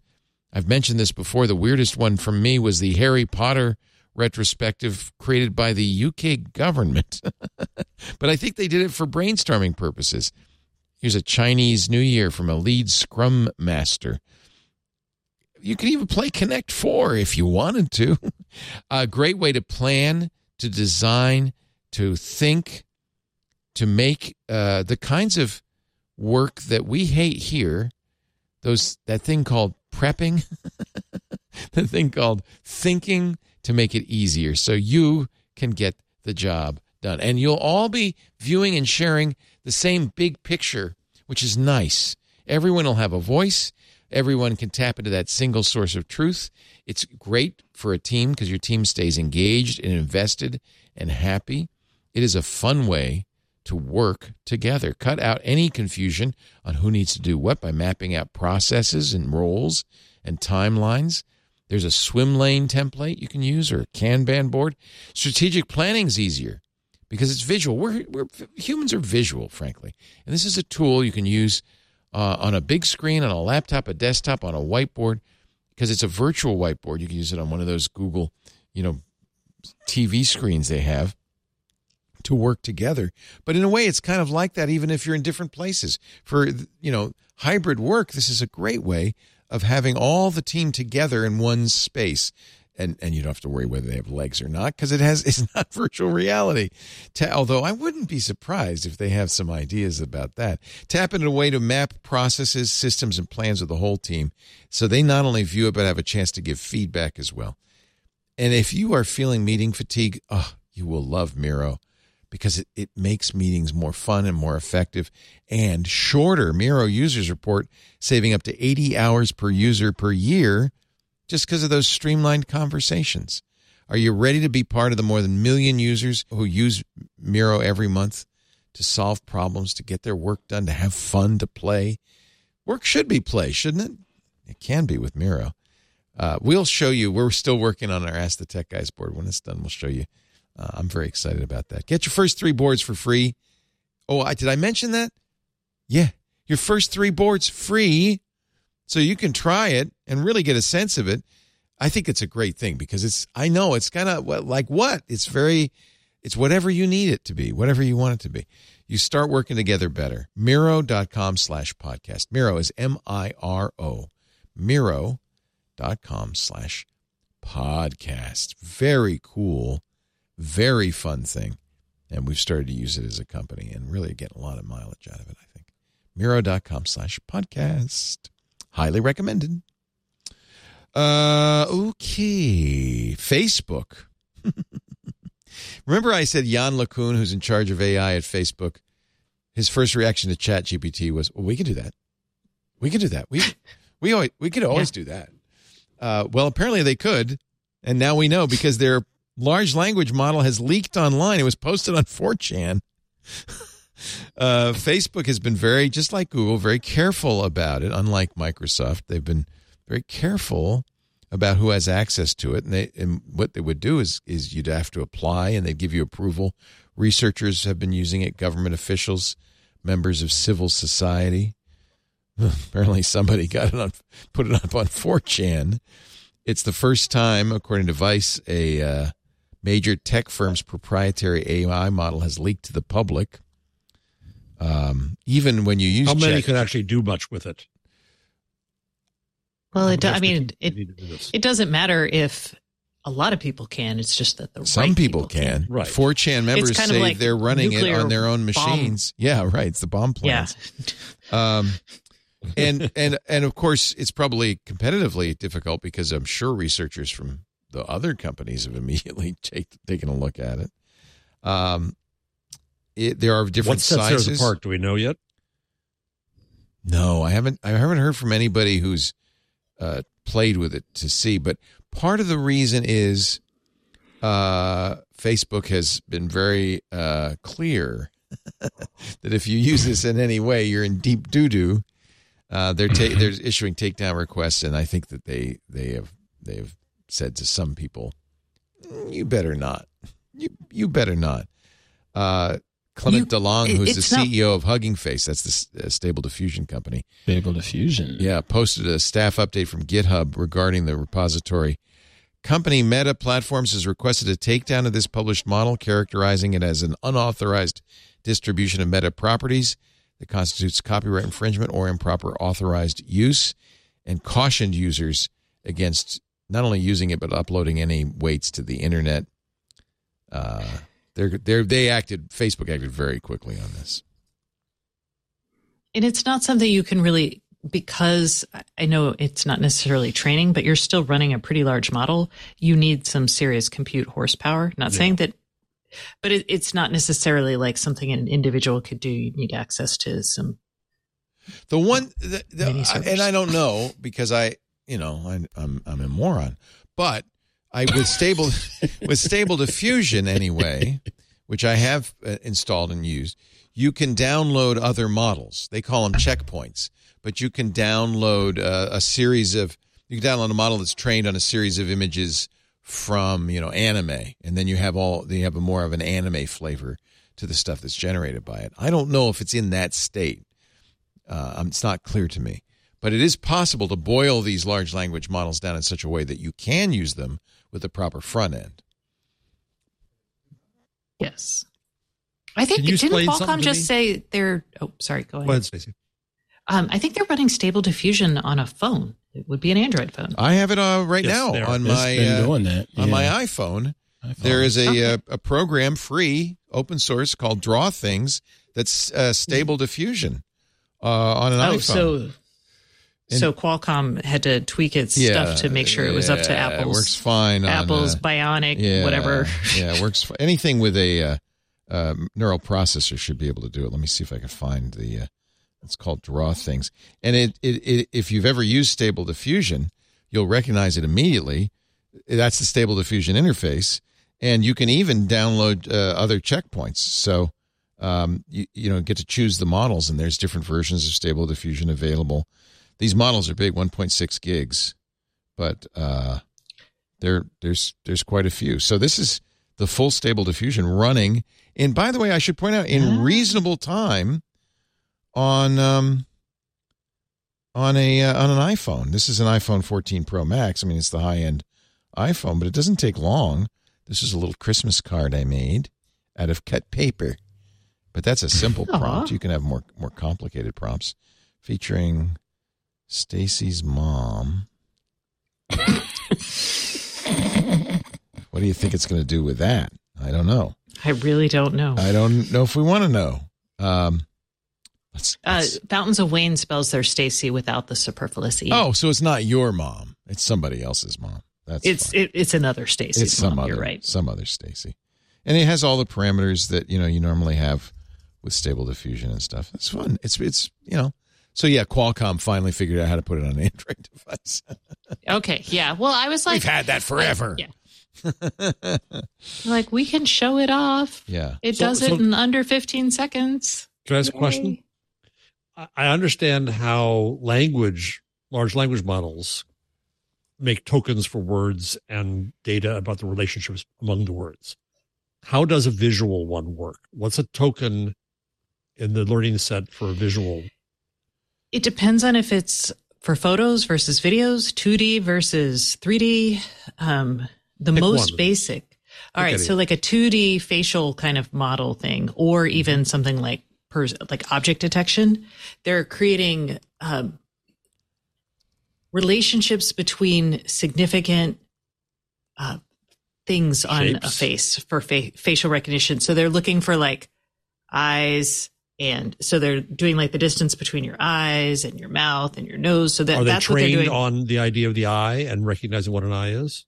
I think they pick out the eye on their own in the model. Like you show them enough faces and they're like, well, all Oh, these faces seem to have, has. yeah, these things. And then, so, and then to understand the difference, they, they figure out Okay. the relation, those relationships on like the 3D models, which are used for like video. It's more complex. And usually what happens is the computer is going, it will identify things like eyes and stuff, but then you're also writing code to recognize that the object has not permanence, uh, something beyond the flatness of it. Does that depth, depth, Depth. That's the word. Uh, There's a- dimensions. There's a short uh, video uh, on YouTube uh, uh, associated with a larger article from Louis Bouchard. How AI generates new images. GANs, simply put, is Louis, L O U I S B O U C H A R D dot AI. Uh, and you can find To him generate on- new on images, we use an architecture called generative adversarial network. And guess what? It works He is a generator French. composed of an encoder and a decoder. Both are I didn't understand you, sir. networks. As are you. What?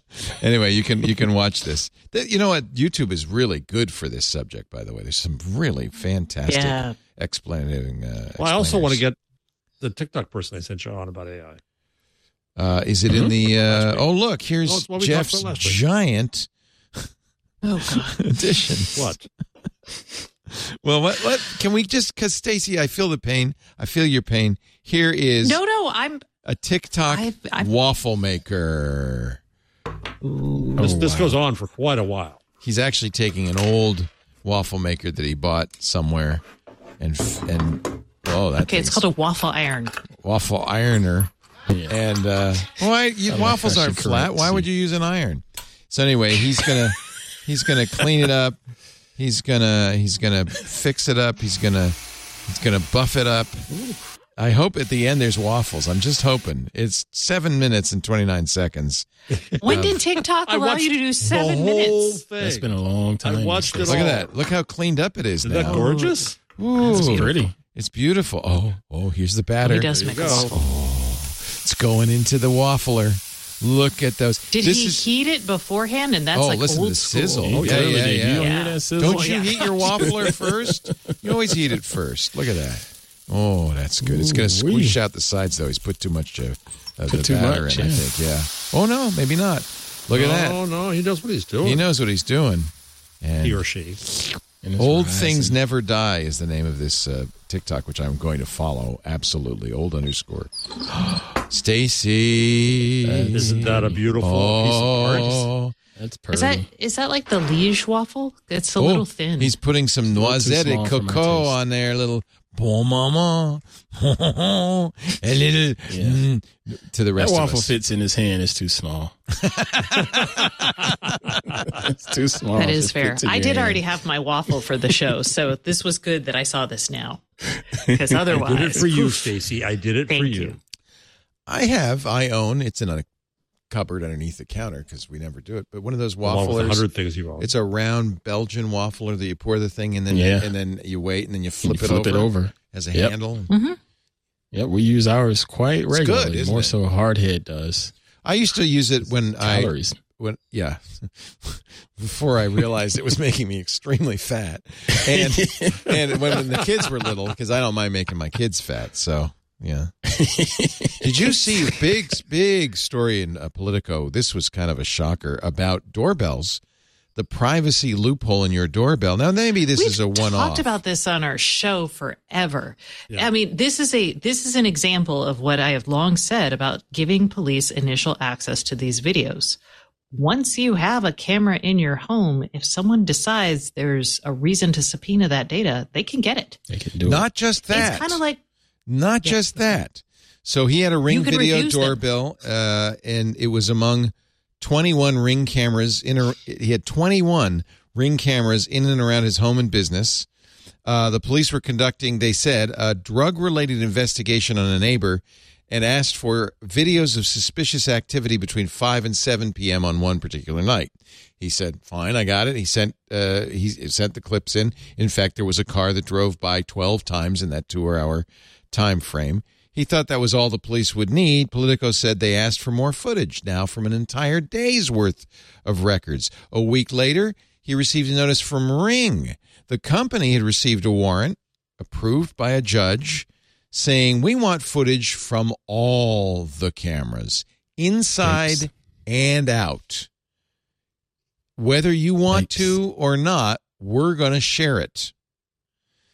So this is the biggest loophole of all. Not only, you know, can they come to you and say, "Give us the video," they can subpoena Ring, and apparently, Right. they can subpoena with a fishing expedition that says, "Hey, while we're at it, let's see what you're doing."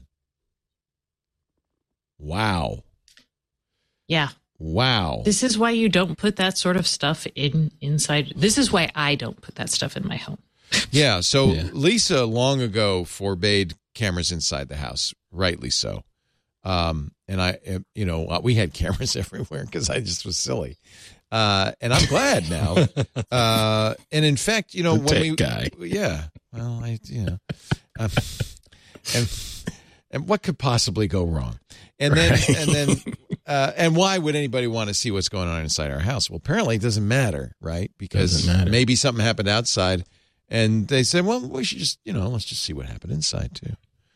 Um, Well, and if you start thinking, if you take this even further, you could say, hey, is this person maybe a person of interest in something else? right? Maybe we can It's exert a, little pressure on them by we doing call this. A fishing expedition. yes.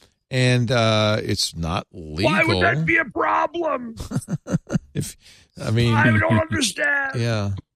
Um, Apparently, according to Politico, all the U.S. state privacy laws, from the strictest regulations in California to the industry backed law in Virginia, include exemptions if law enforcement asks. So, really, you're, you're depending on the judge to have the sense to say, well, why would you want that? And this judge apparently did not. Or you're depending upon the legislature to have done a decent job of protecting your Well, privacy, like good Karl news, Bode said in last week's piece. But no, no, legis- no legislature in the state of in any of the states has done that.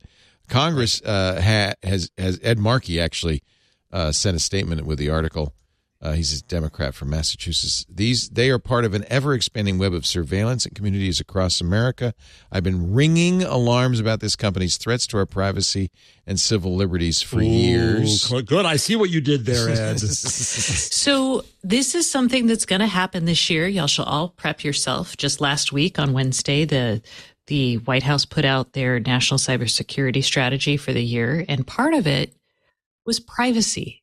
We have historically in the U.S. focused on cybersecurity as without looking at privacy, without regulating anything related to privacy, even though they are closely related.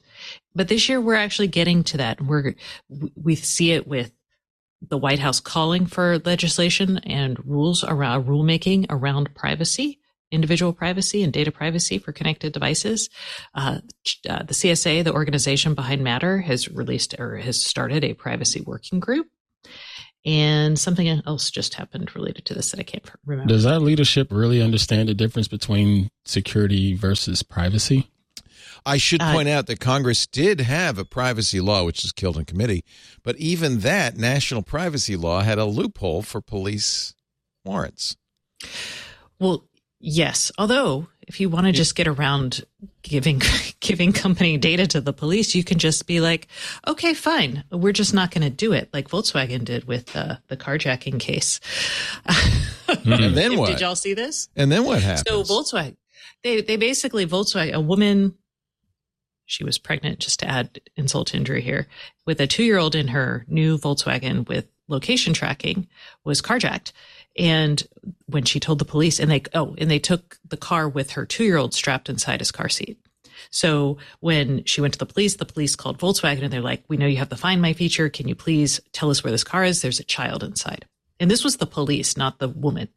And then Volkswagen's it wasn't Volkswagen, it was the contractor who's working for them under the service said, no, you, she didn't activate it. So you have to pay us $150 to get this information. oh yeah, And the police were like, Uh, Okay, we'll fine. no, they, they actually paid the fee because they wanted to find the kid. Um, but obviously that was not an ideal scenario. And now Volkswagen says that everybody who buys their cars with this service now gets it for free for five years because they really feel bad about screwing this one up so much. So Um, basically, so a Congress is never going to pass, nor any state legislature, a law that says no, the police can't get it with a du- duly signed uh, approved Right. warrant. They're never never going to do that. So that's going to happen. Companies do push back. Even Ring pushes back. Ring says you know they've said no in the past. Uh, they've stopped reporting on how many they've said no to of late. Um, but they have pushed back in the past, and companies have the right to do that. Um, but I think most of the time, uh, why why would a company go out on a limb to protect me, um, unless it became a, a, a problem for their business that nobody was buying ring doorbells because of it? But why would Amazon go out on a limb if if there's a warrant from you know law enforcement signed by a judge saying give us Leo's inside cameras too? I doubt they're going to push back on that. Maybe they are. I don't know why they. Well, they do. their incentive They do have encrypted video. Scooter X just brought this up, and he's right. So Ring t- tries to get you not to encrypt your video. I'll be honest, because they they explain all the things that will happen. right. But if they did encrypt the video, so I guess if you want cameras inside your home, if you turned on Ring does offer the encryption service. Now, the danger is that if you don't have access to your phone or the you don't have your password and that sort of thing, you can't unencrypt it yourself. Mhm. Um, but that is Or an the court option. can force you to unencrypt it. So I have a Or send you Google to jail if you don't. I- right? I, I mean, can the court force you to open up your phone? If the answer on that seems to be no, then Is it? why? Yeah, I, you can't. They can't ask you for the password. yourself. No, that's Yeah, they can't know ask you for the password. password. yeah. So in that case, then that would be precedent for not getting access to those videos if they were already. This is why end-to-end encryption is such a hot topic, and we'll go back to Gigi Sohn. Exactly.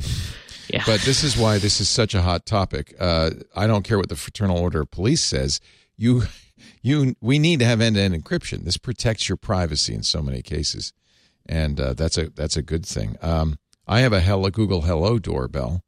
I've never seen any offer to encrypt my uh, videos. Um, I didn't put the Nest cams back up though. I had taken them down. I think we still, yeah, I have one looking at me right now. We still have them here in the studio for security reasons.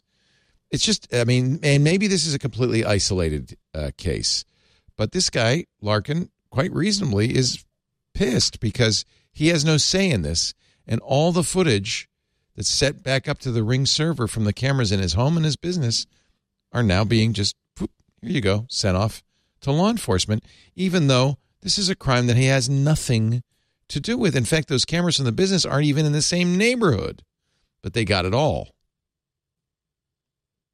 That's just not okay. I mean, when I when I ran local sites, the worst offenders in subpoenaing us for information for for chatters IP addresses were cops. the police. Yeah. yeah. It was and it was because it was cops seeking other cops who were gossiping about them.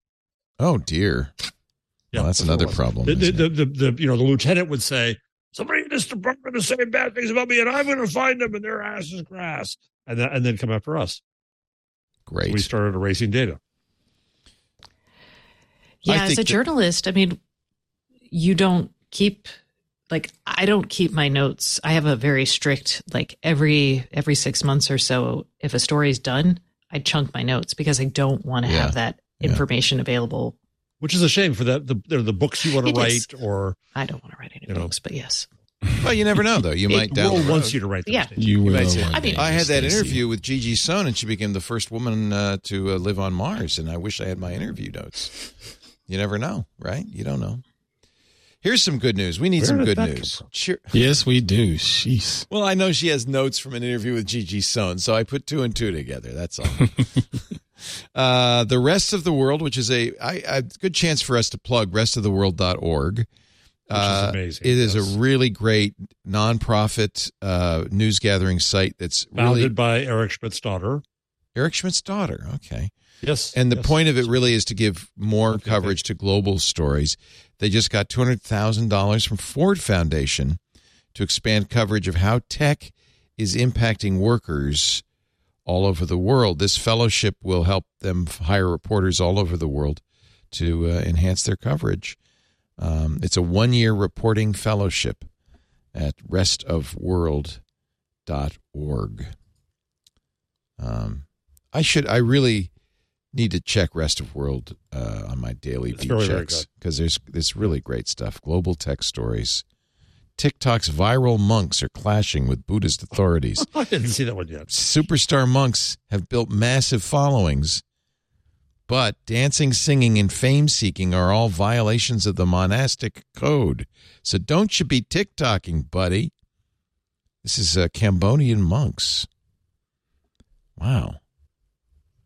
Bo Pisey has a nightly ritual. After finishing his schoolwork and prayers, the 22 year old Cambodian monk disappears into his room with his Android phone, locks the door, and sits on his bed. In years gone by, that would have meant something else. But no, today, for hours, he edits TikTok videos for his 132,000 followers to watch before they fall asleep. And I have to say, because I have many friends who follow various monks and and uh, wise people on TikTok. That's good, right? He's spreading the Dharma in a modern way. Hmm. And that's one more thing that'll be gone when they ban TikTok in the United States of America. And Senator, you remember that. Thank you, sir. Fitbit is uh, killing off, according to XDA developers. Uh, Christine Perceau writing at XDA-developers.com. Some of the best reasons to use a Fitbit. The Verge reported this like two weeks ago, but yes. Okay, well, I'm just, she's like, an as you- actual user. So, Oh, okay. I'm a user. I got the note Heck, and I'm several pissed. of our club Oh, you Twitch members were quite upset Oh, okay. about this. But this is an old story. I mean, it's like two weeks old, and I'll It's complain about it to anyone. Yeah. It's not happened yet. March 27th, challenges and open groups will be removed from your Fitbit. Uh, is this because do you Google wants you to get a Pixel? I'm sorry. Go ahead.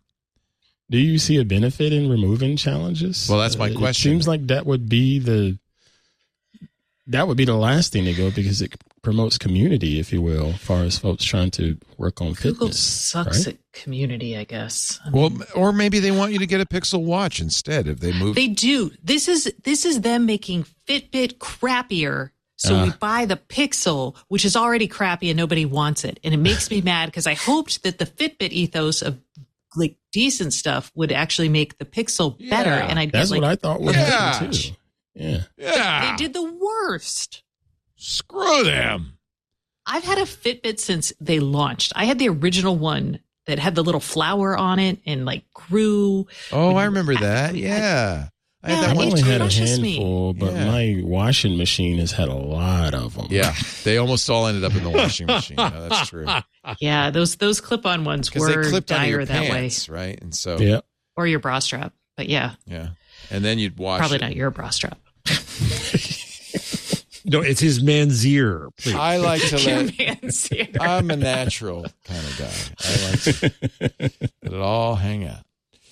We didn't mention yeah. when we were talking about Florida the bill. This this isn't even a s- this is can't be a serious. this can't be serious. The bill from a, a member of the Florida state legislature, Senate Bill 1316, that would require bloggers who write about the governor to register with the state. I mean, come on, man. Senator, you're They're this is making Senator- up everything new they can come up with to be more outrageous. It, Am I what succeeding? What? do you- What is? Uh, yeah. What? I mean, really? Are you so worried that somebody's going to criticize Ron DeSantis that you want them to register, and then what? then Yeah, anytime what? you make the media register, you are on the losing side, Well, that's, and uh, yeah. it's a bad sign. blatant, blatant uh, violation of the First Amendment. But nowadays, you know, it's worth a try, isn't it? Uh, you mentioned the cybersecurity strategy that uh, the Biden has uh, presented. Now, the problem is it's not law yet. We got to we got to uh, obviously encode it into law to make it have any. Uh, Well, hold value. on. Yeah. So this isn't designed to become law. This is to govern our government's approach to cybersecurity. And some of these things are already in existing laws and executive orders. Ah. So this isn't ever, this is like, this is its mission statement. And we're going to build things that follow the mission statement, is how I would think about it if I were you. So, besides the privacy uh, angle, which you mentioned, there's also, uh, I think, a significant Door issue. number three. Door number three, where uh, uh, the government says, no. So you remember, whenever you open a, a, a box with software or you download software and you ignore the EULA, the end user license agreement, there's almost always in there a paragraph that says this company warrants, in no way warrants that this software is, is good for purpose, will do anything good, and if it does anything bad, we're not responsible. There's no warranty at all here that this works. They're not liable, in other words. Well, this is one of the third rail issues that this uh, new uh, cyber security policy uh, addresses. They are asking software makers to be liable. It says, quote, companies that make software must have the freedom to innovate, but they must also be held liable when they fail to live up to the duty of care they owe consumers, businesses, or critical infrastructure providers. Whew, them's fighting words. So this makes a people are just I mean this is a huge shift. I will say though that we have in many industries over the last 3 or so years we've implemented many regulatory uh, many laws that are like you need to do this. We should you Oh. should have you should not have Oh. this in your designs. Car makers So- are liable, right? If you make a car, Yeah. the wheels fall off, fall off, and everybody dies in a fiery wreck. They're not off the hook. There's no software license agreement that says, "Well, we're not responsible for the wheels." That's most consumer goods. They are liable. Software is unique in that respect. Yeah, and well, and they've had law, like they've had rules in place. So this isn't coming out of nowhere.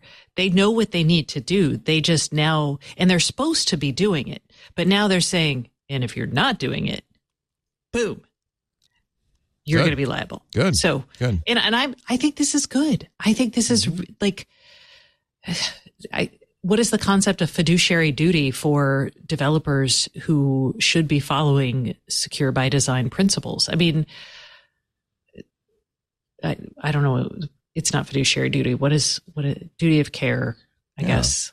And the other thing that's interesting here is they have a whole thing about insurance and and trying to figure out like they're talking about a federal cyber insurance backstop, which is basically like, let's say there's a big ransomware attack or some sort of thing happens, it's a physical attack, and it shuts down an industry, and the insurance companies that people have contracted with for cyber insurance can't pay for it. The federal should the federal government step in and be like, uh, yeah, okay, we got that. That's a really interesting kind of thing right there. Uh, oh, there's so many other stories, and I don't really want to spend another three hours because, well, I just don't. I did Uh, have sure a you waffle, but I get you. I mean, Sure you Jeff, do. you put in so many good uh, examples of of Chat GPT parlor tricks. That's I, that's kind of what I wanted. I also wanted to prove why you should have a show about it. Well, but uh, to me, it's just like okay. So Alan Alda, who has Jeff's a podcast, TikTok and GPT parlor trick show. yeah, okay, that's an interesting show. Okay, you could host Yeah. that. Yeah, all right. Yeah, Um, Alan got a Chat GPT to write a new Mash scene, and then got Hawkeye uh, and BJ Honeycutt to voice it, which is kind of cool, I guess, but a parlor trick the script nonetheless. sucked. It was probably Yeah. trick, yes. Uh, Oh, twenty are you percent talking of about MASH? Mash. Yeah, Mash. Twenty percent of that's it. I'm done. I'm not going to say anymore. I'm not going to play it. Twenty percent of Y Combinator's class, uh, new class, incoming class, machine learning. Twenty percent. I'm It's a hot surprised. Next next year it'll be thirty percent, fifty Yeah, percent, it'll right? Uh, you can now have Chat GPT in Slack. I immediately applied. I can't wait. Uh, in the past, we've had Burke on uh, Free Lunch Wednesdays ask for people's orders. Burke, you'll be glad to know from now on, Chat GPT will be collecting the food orders on Free Lunch Wednesday. Mr. So, so basically, goes, ChatGPT wow. does office politics And now. you gonna ordered be- pork chops, didn't you, Leo? No, I didn't. Oh, I'm sorry, Leo. You're dead. Have you seen, by the way, at least two people I know, one a professor uh, and one Chris Breen, who's a, a Mac expert, have been told that they're dead by Chat GPT. You ask who, you know, tell me more about Chris Breen, and it says, oh, all the nice things about Chris Breen. Says, Chris Breen passed away in 2018, and it's like what? uh, it's just a strange. plug? place to go. Plug something. And I plug Matthew Kirschenbaum, who the author of Track Changes, a book we love, Yes. wrote a wonderful piece in the Atlantic called "Prepare for the Text Apocalypse," Yeah. in which he's arguing that we, we thought we had a lot of text before, but now ChatGPT is going to cause this tsunami of text. Yeah. And and, and I, I think it's a wonderful piece. Uh, I said back in Twitter that I think that we were already there, right? Media were filling up the world with with meaningless content, uh, memos and letters and bureaucracy. We were already had too much text. Now, in a way, it does us a favor by saying how meaningless it all is. Yeah. but it's a good piece. Yeah. I think uh, ultimately the uses uh, of AI will end up not being creating images or creating text, but some other kind of Mm-hmm. variety of Creating software that we could all build ourselves Yeah. to don't know. the There'll jobs be- we there'll be want. some That's well, there'll be some use, yeah. useful things, and some of these are just parlor tricks. Um, I mean, AI is already doing captioning Absolutely. and translation on the fly. and it's very good, by the way. That Yeah. you know those YouTube captions have gotten better and better. oh, on our Google Meets today, two things popped up for the first time. One, we had the option of using Miro, by the way. Oh, it that's just popped nice. up, and I was like, oh, Okay. So I was no, like, do you want to use it. Miro? And I was when like, you use sure, it, it's let's so try cool because you can have a timer It and you can cool. do you can do brainstorming. Yeah, there's all sorts of cool things you can do with it. Yeah, our sponsor, man. So that was cool. Sponsor, by the way. Sponsor, by the way. Um, and then Jeff, you didn't say second thing that sponsor, was by the way. We have to all of us say it. It's the new rule. Unfold your arms and say it. What did I do wrong now? He moved his lips. That's good enough. That's fine.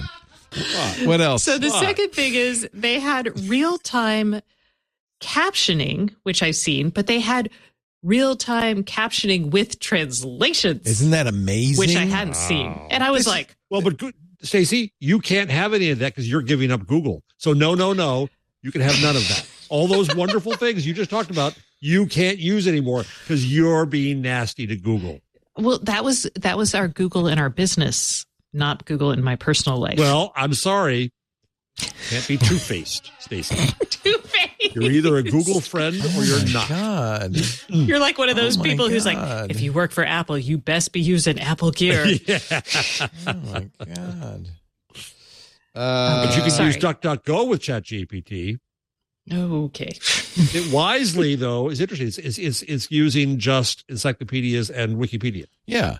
Oh, And by the the way- source or training uh, material. Did your friend Leo Laporte show you Neeva doing this ages I know. ago? Okay, I I'm know, just saying. but you I, like ChatGPT. everybody's you, doing you it You guys.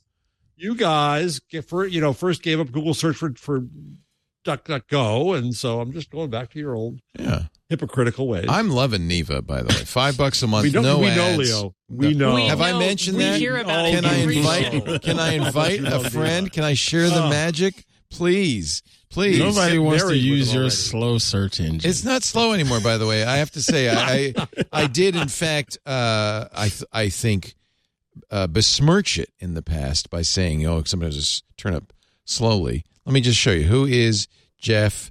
Jar- whoops, Oh, am I going to be alive or not? yeah, let's see if you're dead. And then you see, it's very quick. Oh, you didn't get. okay, now speeding up. Yeah, All yeah, right. it's much faster. And I like the results. But it didn't give it didn't, it didn't give a paragraph about me. No, because you don't count. Issue like two oh, sentences. Jeez. Oh, wait a minute. Here An we go. old white American man. I wrote that. I wrote. Oh, okay. I know. Okay. okay.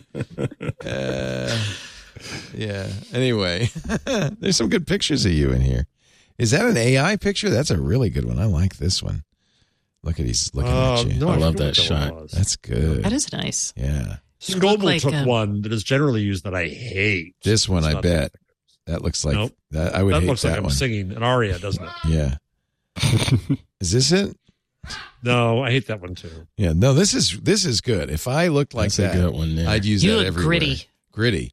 You look that. like you're in Jaws, the movie. Like you're gonna be like the old captain is gonna take down the, the giant, the giant shark, kind of. yeah. gritty, the gritty Jeff Jarvis. Aye. Aye. Uh, but Facebook's bringing back Messenger weirdly, weirdly. Uh, mm, eh, mm, mm. I think we should make a, a note that Recode brand is dead. Yeah, that's kind of sad. It's That kinda- was started by uh, Walt and uh, Kara, right? Uh, Kara, yeah, yeah. The brand is dead? Walt was sad about it today on. Uh, they're retiring the Recode branding. Um, I, yeah, I don't really understand. CNET and uh, Vox and all these uh, companies that really wanted to take blogs to the next level all seem to be. I think they're troubled, and this is they're kind of Going the way of AI. Yeah, they're kind of thrashing, trying to solve the. At some point, you say we're spending too me much marketing sad. other brands. Yeah. So we got to have one brand. And everything's going to go behind that brand. I've seen that happening in companies before, and Yep. yeah. it's- Well, it's and then of course private equity buys in, as they did with CNET. Red Ventures did, and then that then they fired a lot of people. A lot of friends from CNET uh, lost their jobs this past week. And Connie Guglielmo, who is the editor in chief and has been on the shows many times, has been booted. I get. I think it's booted sideways. Maybe it's upstairs. I think so. Yeah, she's in charge of the AI stuff and no Yeah. longer. After Some- having been in charge of the AI stuff that got them bad publicity, In trouble. now she's going to fix it. Yeah, She wasn't. In, and well, it's- to be fair, she wasn't in charge of the uh, AI written articles on CNET. Really? She approved it, but there was a guy from Red Oh. Ventures who was the point person. Uh, she's and isn't now he now the executive editor? maybe, yeah. I don't. It doesn't bode well. Uh, Connie, who's great, um, is now the uh, senior vice president uh, of at Red Ventures, in charge of AI content strategy. Sounds like a promotion to me. It does sound like a move upstairs. SVP. Yeah. Sounds like a pay raise. Yeah. Uh, nine years editor in chief at CNET. She was the one who had to write the blog post defending the use of AI to write those articles. Um, it's, I think, is Jeff, is it that advertising is, uh, the advertising dollars are dwindling for these blogs? Is that what's going on? and and yes, I think so. Because I'm right? sympathetic on that. We've seen the same thing. Right. I don't know. I you know, but nobody says digital ad sales are down. It's just I think that they aren't. They're buying Google ads and Facebook ads. Maybe. Well, that's what they're buying. Yeah, no, they're buying programmatic. Yeah. So anything that's anything, you know, they, they, you have a sales staff selling the unique value of the Twit network. What the hell was that? Miss Stacy, you should mute when I you do. Stacy was closing. Sorry, I was I was just making. Why were you scratching? Don't scratch Scratching the Don't be scratching your windscreen. Let's all do it. I just And after on, a certain and point in time, you lose me, and then I'm like, "What's this dot here? Let's see what it is." I'm sorry. All right. I'm I- just I'm, I'm Stacy's just not. bored. as let's do a quick change log normally and get the am. hell That's out the of change log. That means it's change log time. Yeah. It's change log time. Stacy's twi- is twiddle time for Stacy. A leak, my friends, of the March 2023 Pixar feature GOP. Pixel. What? Pixar. Not- Wait a minute. Let me just check if I'd had a stroke. Nope. I can raise both hands. Uh, the Pixel, the Pixel feature drop. Well, they do this. Uh, you know, they. Anyway, who cares? The last test is what it's called. Sorry. Okay, Well, Pixel. It's Smile too, right? What is it? L A S T. Is that an acronym? I think it's LA. LA. As it is. It's a shorter version of the smile. It's Okay. like smile and raise your arms, and there's one other step. Yeah. Why no, is I need race- to know so this. They had, they had my father do it just yesterday. Why? Why? Why is that a test? Because you can't control your muscles Your in your goes- extremities. Oh. Typically, uh, a stroke, uh, you lose some uh, uh, bi, uh, Lateral. Bilateral uh, functionality. So when you smile, it'll be like this, or you raise. And when you raise your arms, it'll be like- one one arm, that kind of thing. Yeah. Yeah. I don't know. I'm not a doctor. Google rolling out Android 14 Developer Preview 2. You want a gallery of everything new in Android 14 Preview Developer 2? Apparently, it's all pineapple flavored. Um, Huh. Huh. Emoji Lab wallpaper creator.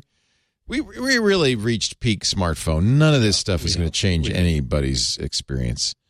And well, unless, unless it's a it's a rolling screen. Well, and yes, okay. I guess this should be in the change log. Somebody saw, let me get it for you here. Those are the worst pictures. Somebody saw these are the worst pictures. The the latest Pixel Fold leak. Are you ready for the pictures? That's Oh, it. Yeah, these are terrible. These are terrible. so this is somebody uh, is on a a subway, okay, uh, and on the New York City subway, got four shots. Um, the bottom right, you can make out the curve of the screen, and the top, You can roughly see the outer display's edge, then a metallic reflective hinge. Hinge is key. Uh, fourth, I don't know why they think this is not a Galaxy Fold, but the Google Pixel uh, Fold. But the Redditor says they saw the camera bump bar, which is uh, actually very that that does make it like a Pixel, right? You've seen the back of a Pixel Seven, Pixel Six. Um, is it the Pixel Fold? There are rumors. In fact, this might be why you want to pay attention to this Google I/O keynote. Maybe this is when they start talking about a folding screen from Google. Uh, I think they're going to. I started to talk and you shouted me down about uh, perhaps talking about Google Bard and uh, and how they're going to. We didn't shout you down. You shouted me down. You did. No, we didn't. You did it in in your in your mind. in your mind, you shouted me down. Oh, he's so paranoid. I'm very Yeah, speaking of paranoia, you know, that, go back to that picture for a second. I bet there's now a security alert out. All Google employees who have the bad taste to wear gold pants report to the security office. well, but Bring your they do. This is typical. We see these because before you release a phone, you got to get out in the wild and you got to get people trying it. Uh, Apple does it. Uh, Samsung does. it, Everybody does it. They, usually they put it in a case that's that makes it look like nothing. Uh, but in this case, it looks like maybe we've seen the first Uh, how shots. can you how can you see anything with that photo? There's nothing identifiable from that photo.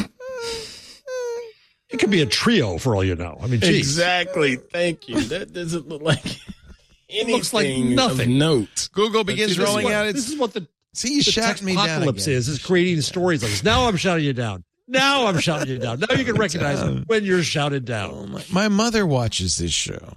Uh, By the way, I mentioned that story, so it's my fault that you even mentioned. Okay. Yes, that's right. It wasn't even in the changelog, but. I, but I had forgotten, so it's good to do it. Google begins rolling out its new look for docs and other workspace apps. Oh, Google One begins. Oh, I'm sorry. I'm I'm I'm it's a little late. Google One. Hold on, let me scratch my microphone for you. Why does Stacy's sound different than mine? Mine has kind of a soprano. Hers was more of a of a, of a, of a It was more of a baritone. There was a little bit of a bong in there too, like a bong. Yeah, it was. It was. well, I was tap out. It's just. I'm really not cut out for this job. I'll be honest. oh dear. Google Okay. One brings a VPN to uh, its buck 99 month plan, adding dark web into monitoring. Pixel Buds Pro spatial audio with head tracking update is rolling out. Do you still use your Pixel Buds, uh, Jeff, or have you? Yes, I do. You do. Yes, I do. So They're look for working. look for spatial. Yep. Um, The Android 15, which is V, we believe 9 to 5 Google says is vanilla ice cream. You know, it always has to have a dessert. Vanilla ice cream.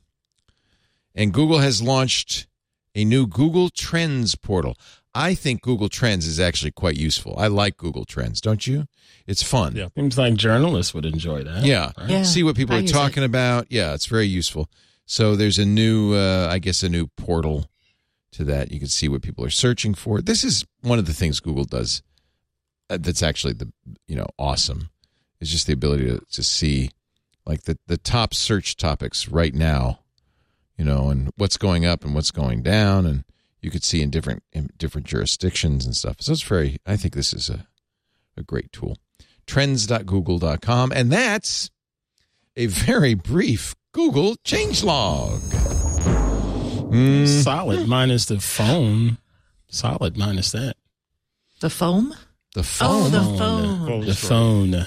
You know, I'm sorry, my southern Oh, wait. drawl. Actually, there there was a cool thing that Scooter X put in. I just want to stick this in here because this drives me nuts. Thank you. Um, Mrs. Scooter. apparently, yeah. Thank you, Mr. Scooter X. See, we do read your stuff, and we're like, "Ooh, that is good." Good God, you make fun of me for how many links. Look at all those links. Um, Jeez, Google Scooter Chrome X, is making it easier to Wow. delete autofill data. And you know what? Thank goodness.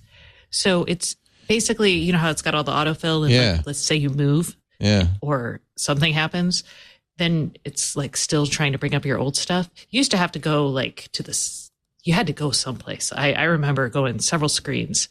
And now, um, There's a little do? trash can icon. Oh, that's great. Oh, that is nice. Okay, sorry. Yeah. because that is really annoying. Or like when your credit card number, well, now you don't, it changes, but it used to not. When it wasn't yeah. part of like the formal Google thing. Don't go running looking for it though. It's currently in the works only for desktop, including Windows, Mac OS, Linux, and Chrome OS. And in any case, Stacy can't have it because she doesn't want to use Google. So Oh, Ah, Jeff. You're never. She's you're gonna never let her. I know. I'm gonna just both re- of you. rue All right. that De-Google- sentence for the rest of my life. All right. Let's uh let's uh let's all just take a breath to scratch our screen uh protectors.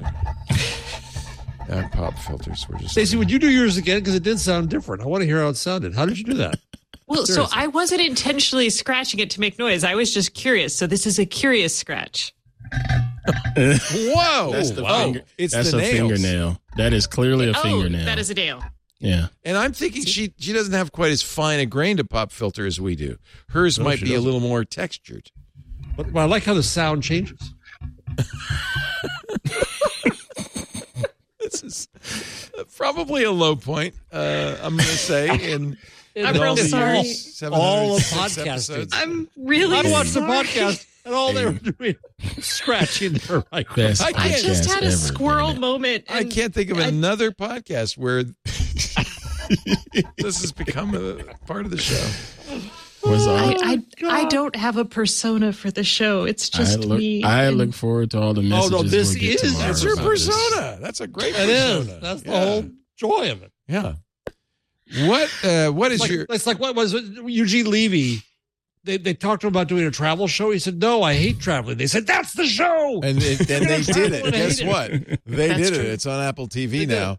And the and the promo, the very first thing says, "I'm here in Antarctica," and the first thing that comes to mind is, "Why am I here in Antarctica?" it's probably a great show because he's very funny, of course. Hey, everybody! It's Leo Laporte, the uh, founder and host of many of the uh, Twit podcasts. I don't normally talk to you about advertising, but I want to take a moment to do that right now. Um, our mission statement at Twit we're dedicated to building a highly engaged community of tech enthusiasts. That's our audience. And you, I guess, since you're listening, by offering them the knowledge they need to understand and use technology in today's world. To do that, we also create partnerships with trusted brands and make important introductions between them and our audience. It's how we finance our podcasts, but it's also, and our audience tells us this all the time, a part of the service we offer. It's a valued bit of information for our audience members. They want to know about great brands like yours. So can we help you by introducing you to our highly qualified audience? And boy, you get a lot with advertising on the Twit podcasts. Partnering with Twit means you're going to get, if I may say so humbly, the gold standard in podcast advertising. And we throw in a lot of valuable services. You get a full service continuity team supporting everything from copywriting to graphic design. I don't think anybody else does this or does this as well as we do. You get ads that are embedded in our content that are unique every time. I read them, our hosts read them. We always over deliver on impressions. And frankly, we're here to talk about your product. So we really give our listeners a great introduction to what you offer. We've got onboarding services, ad tech with Podsights that's free for direct clients. We give you a lot of reporting so you know who saw your advertisement. You'll even know how many responded by going to your website. We'll also give you courtesy commercials that you can share across social media and landing pages. We think these are really valuable. People like me and our other hosts talking about your product sincerely uh, and informationally. Those are incredibly valuable. You also get other free goodies, mentions in our weekly newsletter that's sent out to thousands of fans. We give bonus ads uh, to people who buy a significant amount of advertising. You'll get social media promotion too. But let me tell you, we are looking for an advertising partner that's going to be with us long term. Visit twit.tv slash advertise. Check out our partner testimonials. Tim Broom, founder of IT Pro TV.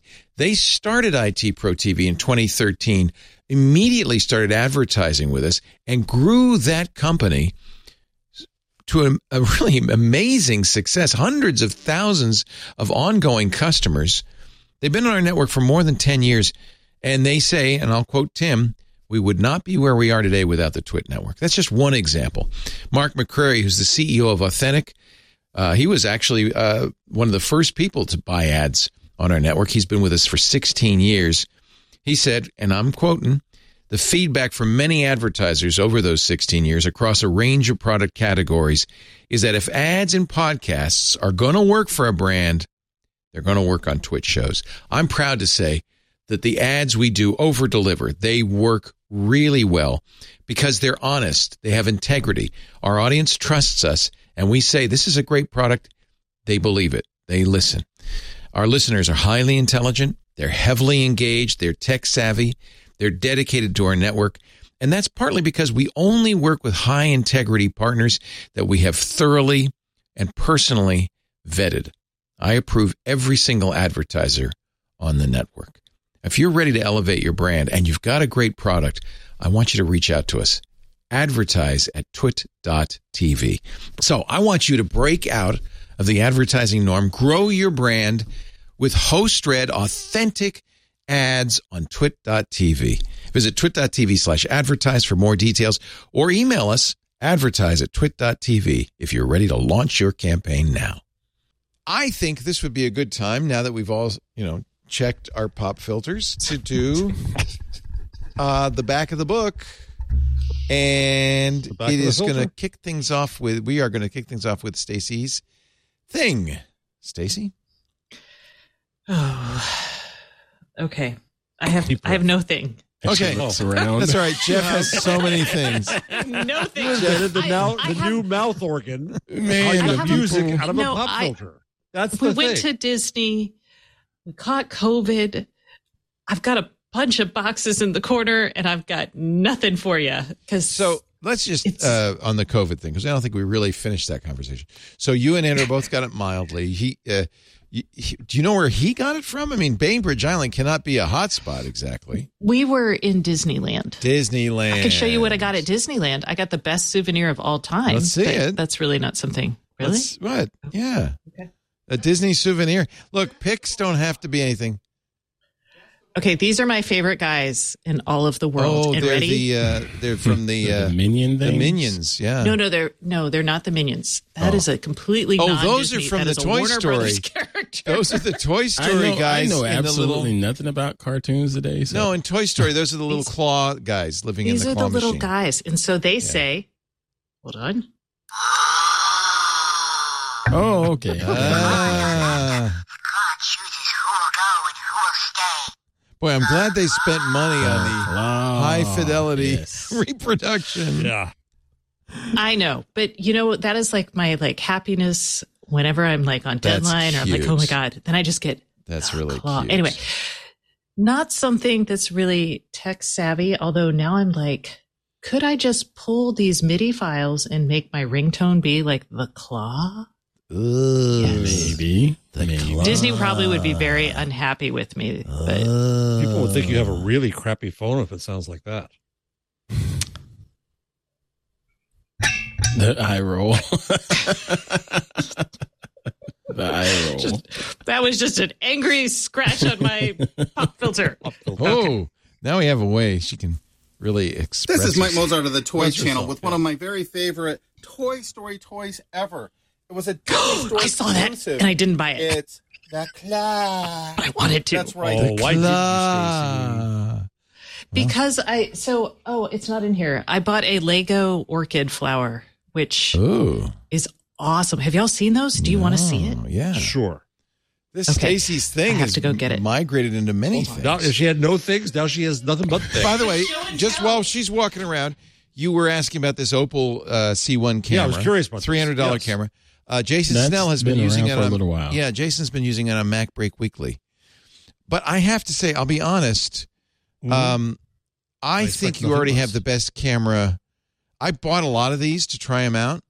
Um, you did these opals? I didn't buy the Opal, but I've tried almost every all of the all of the competitors for All this the cameras that come along. and yeah, it actually yeah, yeah. looks very good. But you really have with your Android probably the best camera you need. And or the iPhone. Because I'm using the micro. I'm using the Mac. Uh, so Camo C A M O is the program. You can put it on your Android phone or your iPhone, and there's a Camo Studio that goes in the Mac, and then you can either hook it up or do it wirelessly. I've been I st- I have all It these works cameras. really well. I have all these cameras at home, and I've stopped using them. I just use I use my iPhone, but it's you can use an Android device. I've just used this for the camera, and it works great. Totally cosign. And how do you hook that up to the? Either with a cable or Mac. wirelessly, it will work over Wi-Fi. Yeah. But but the program you want, um, and that's not free, but we'll underwrite it. Oh, Um, and you have a Pixel, right? It should work. It should work on of your course I do because I still use Google. yeah. Still use Google. It's just on a Samsung. So um, it's from And- what's the name? This is not it. So don't show this. No, um, Camo, not Cam Studio. Camo. camo. I that's I left out the O. Do not leave out the O. It's from reincubate.com. Uh, CAMO. Okay. C A M O. It used to be orange. Reincubate.com. And uh, what what it basically they have uh, you know the Android app is not quite as good as the uh, iOS app, but it still does the does the job. So you put it on your phone, you launch it on your phone, and then on your Mac you launch Cam Studio. You can also do that on Windows. I've tried it on Windows and Mac. I've tried it with Android it and iOS. Windows. Yeah, you can't what? I had it on Windows for a little while, Yeah. playing around with it because I had that Works well. iPhone over here, Yeah. and it worked really well. Yeah. So it uh, it's it's truly cross platform now, and honestly, you spent a thousand bucks on your smartphone, Yeah, yeah. and that a lot of that went to the camera, and uh, I think these cameras are better than anything I've seen, any of these USB cameras uh, I've seen. Thank you for making those points, Mister Laporte. That that right there, you you, you spent a thousand dollars on this thing. Get some miles out of it. Yeah, yeah. All for all of this. I've even hooked up. SLRs. I've put my Sony Alphas on and stuff like that, and I mean that's probably better. But honestly, But that's the thing. You have that. I don't know if it's don't have better, To go out honestly. and buy Yeah. those things because you the know? You iPhone has phone. great quick uh, as your Pixel 6 does auto focusing um, you could do all these it's it's got a lot of processing in there i mean it's really amazing what you can do so i think that's probably the way Will, to go will I no longer be pink or or yellow? i think we'd solve that problem so let me let me just look at the pricing because we should we should send you a chit no, it's fine. we'll send you a chit Chit. You don't need to send me a shit. Have you been watching my pick of the I week? shall I shall send you a chit for thirty nine ninety nine for the Camo Pro. Actually, you could try it for free, and that's probably what you should do: is try it for free first, Yeah. and see I'll, how it works. I, will find a way to break it. Yeah. Did you try My- the my Lumina. Lumina camera, Uh, Jeff? yeah, Did we've tried work? them all. We tried, Yeah, we tried it every one of them, and it's because he has a very unusual lighting situation. But honestly, your Pixel's pretty good at handling that. You know, it. You know what's actually good is my is my my um, Chromebook camera is better than this Right. in some ways. right. I There's would some say things that I would vouch for on having like a a APS-C sensor, a full frame sensor, but for a webcam, sh- smartphones are are just as good and will be totally fine. Yeah. Now. Let's see your Lego flowers. Hey. It's a Lego orchid. What? What the I know, what? it was my Valentine's Day present. Oh, he is so, now did that's you make a it or did Andrew make it? he's a keeper. Okay, Eris made it because, or my child made it because they um they find it stress relieving. So Yeah, I said I is. volunteered it to. Yeah. They got a bonsai, and I got this. But look, it has the little like leaves, and it has a bunch of like loose Legos. So this is just like loose fill. Oh, sorry, it's got dirt? the roots. Yeah, it's got like loose Lego fill. Is it dirt? So this is Wow. the bonsai tree that they got. Um, that's really cool. This is really cool. They're they're and there's really a bird awesome. of paradise, but that it looks like you got. You said you got. Oh, there's the orchid. Oh man, your husband gets extra points on that. This is from the Yeah, Lego he's pretty good. Botanical Collection. And you don't sneeze at it. Wow. I don't know if many people are allergic to orchids, but yes. And I, I was kind of like, this will be kind of cheesy, but it's actually quite nice. No, and it's it's, so it's real shiny. I Yeah. like it. Actually, And they it- have the Rivendell set, y'all. the Rivendell? If you want to That's twice Yeah. I've heard that word today. Okay, Lord of the Rings, where Yeah. the elves live. They've got a like a mega. I think it's like three hundred dollars, but it is a gorgeous. so you are a These secret Lego Legos. lover. It's not that secret. I've never heard you talk about this before. Oh my golly gosh. Did you? Are you looking at it? Isn't it awesome? oh my good golly gosh. Rivendell, the last homely house, home of Elrond.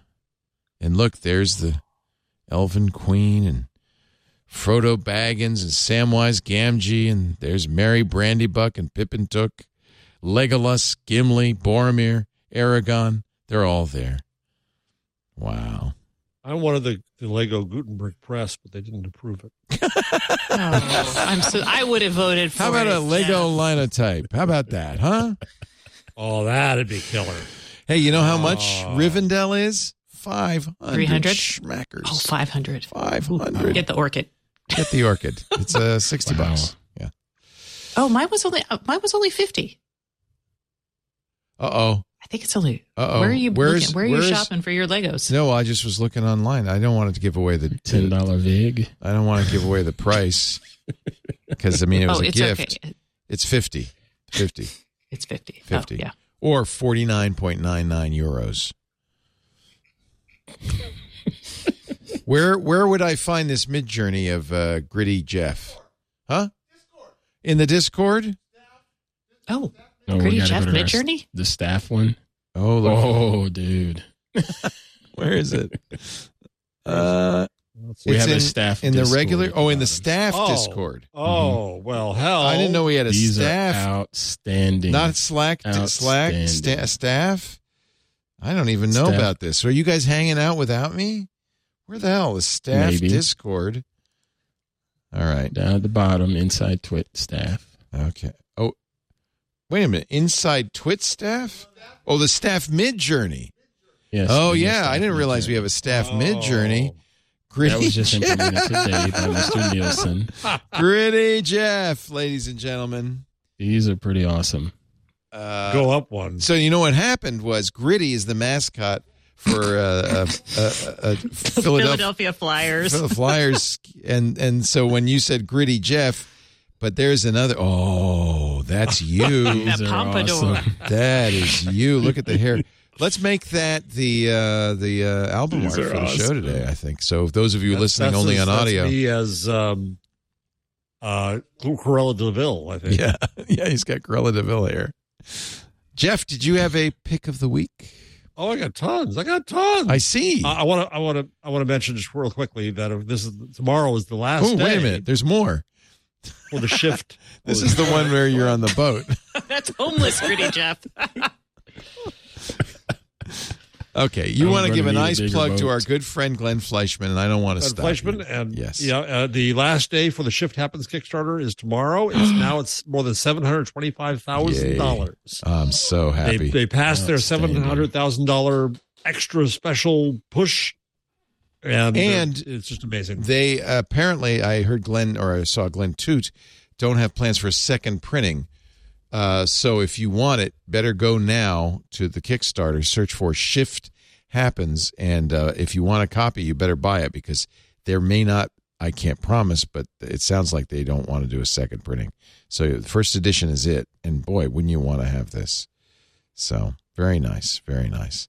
He's now, we could go over about ten slides in Benedict Evans' annual uh, slide extravaganza. Oh, something there- tells me that Stacy's going to start scratching her. is uh, there a slide in no, there I'm about I'm, the? fo- I'm focused now. I, I The new I'm so gatekeepers, embarrassed. something I to stay say? focused. Is it I uh, put down some numbers. the COVID Uh, rotation? 14, 15. 14? Uh, we okay. go through real fast. okay. 14, 15 is saying that there's some um, perspective here on the firings in technology. Yeah. Facebook fired 11,000 people, but they they hired 15,000 since Right. January. I've been saying this for a long time, but finally, Benedict Evans says it, and everybody believes Now we listen. it. This all of these Uh, firings really 20. bringing you just back to, you know, pre-COVID at worst. Yeah. exactly. Slide 20 on a uh, Amazon has now overtaken Walmart's revenue. Ooh. We've been waiting for that to happen. That's what we call the e-commerce singularity, baby. Slide 28. Look at the ad budgets in the US as a percent of GDP, and the UK is very high. Other countries just don't spend that much on advertising. We don't need. Does he say anything about podcast advertising? No, not a word. It doesn't matter, Leo. It Doesn't just doesn't matter. matter. That's clearly it. I had to send He has a Lisa to I Las. Vegas this week to raise money. Oof. Sell ads, you mean? No, to dance. Oh, uh, where I fell for it again. My God. no, the podcast movement show is in Vegas right now, and she went there to talk people into buying ads. That's why she's there with our sales team. With Max, You should no, see with your comedy team, show. with Max and Ryan. Lisa's amazing. yeah, she's Wow, hysterical. man. She's got a little club, little club show that's on. Okay. Hey, if you don't want Lisa All right. to have to sell herself in Las Vegas, you should join Club Twit. That's all I'm saying. Seven bucks a month. Never Yes. again will Lisa be Yes. forced down to do the They thing. installed a pole in the studio for nothing. That's Yeah. what you should hope for. No, that's terrible, terrible, terrible, terrible. This is my wife you're talking about. She is a wonderful, wonderful human being. No, it was for you putting her life on the line to By going to- to people. to- by going to be COVID. amongst other people to sell advertising because the times are tough. But you can solve that problem just by joining Club Twit, twit.tv slash Club Twit. That's all I'm going to say. It's just a nice support thing. You get a lot of free stuff, including Stacy's book club coming up next month. We've got a lot of good events. In fact, we have an event. Uh, you just put an, another event on there that's coming up soon, right? Um, Uh, Mr. Nielsen actually put in our special news of home theater geeks. Oh, We'll that's be the news. We're bringing Mhm, back thanks thanks to club members. We can bring back a show that we had to cancel for lack of uh, ad support. Home Theater Geeks. So Yeah. that will be Live in the club recording going on tomorrow, one p.m. Pacific, four p.m. Eastern. Then Stacey's book club, Victor Bognot, Alex Wilhelm, fireside chat with Sean Powers from Floss Weekly. I'm sure there'll be many more events still to come. You get that. You get the ad free versions of all the shows. You get the Twit Plus feed with shows we don't put out in public. You get gritty Jeff Jarvis. we should start printing like little cards, gift cards to give away. Otherwise, Twit collector cards. collector Oh, cards. so there when we you go. join, Yeah. With you get gum. like like ev- should be every year. Maybe with a Christmas card you get one, or maybe it's like every Moral month. you get- I don't know. panic. We should have I'm Jeff still waiting Jarvis's on moral V3. panic cards. There we go. There That we would go. be good. Yeah. That would be really good. Nice. We actually have a. Uh, I did, this is new. I I. It's funny because I said, "Oh, we should do that" yesterday, and within seconds, they created a, a Midjourney uh, bot in our uh, club twit for the staff. Uh, cool. Very nice. Uh, did you have anything else, Jeff, before we move on? Uh, slide 41, Anker, having built a two billion dollar business just on Amazon. is pretty amazing.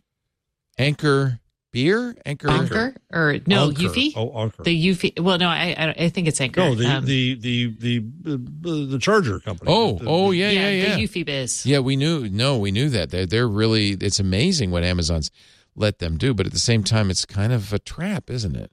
Because uh, then you then you have to be subject to things like Amazon undercutting you and uh, and demanding money so that you get you know picked and things like that. It's maybe not Uh, always the slide best thing to do. 56. Yes. YouTube. Yes. Uh, payouts are almost comparable to TV production budgets. what? Oversped over like lots more people. Yeah. Yeah. Wow. But still, the budget, the much what they Holy spend. cow. What? Uh, slide 58. Mr. Beast has a comparable total viewing time to the top 10 Netflix show. there you go. Good lord. There you go. That Good for says him. something. YouTube is really And- uh, a parody with these uh, streamers. Yeah. Finally, slide 66.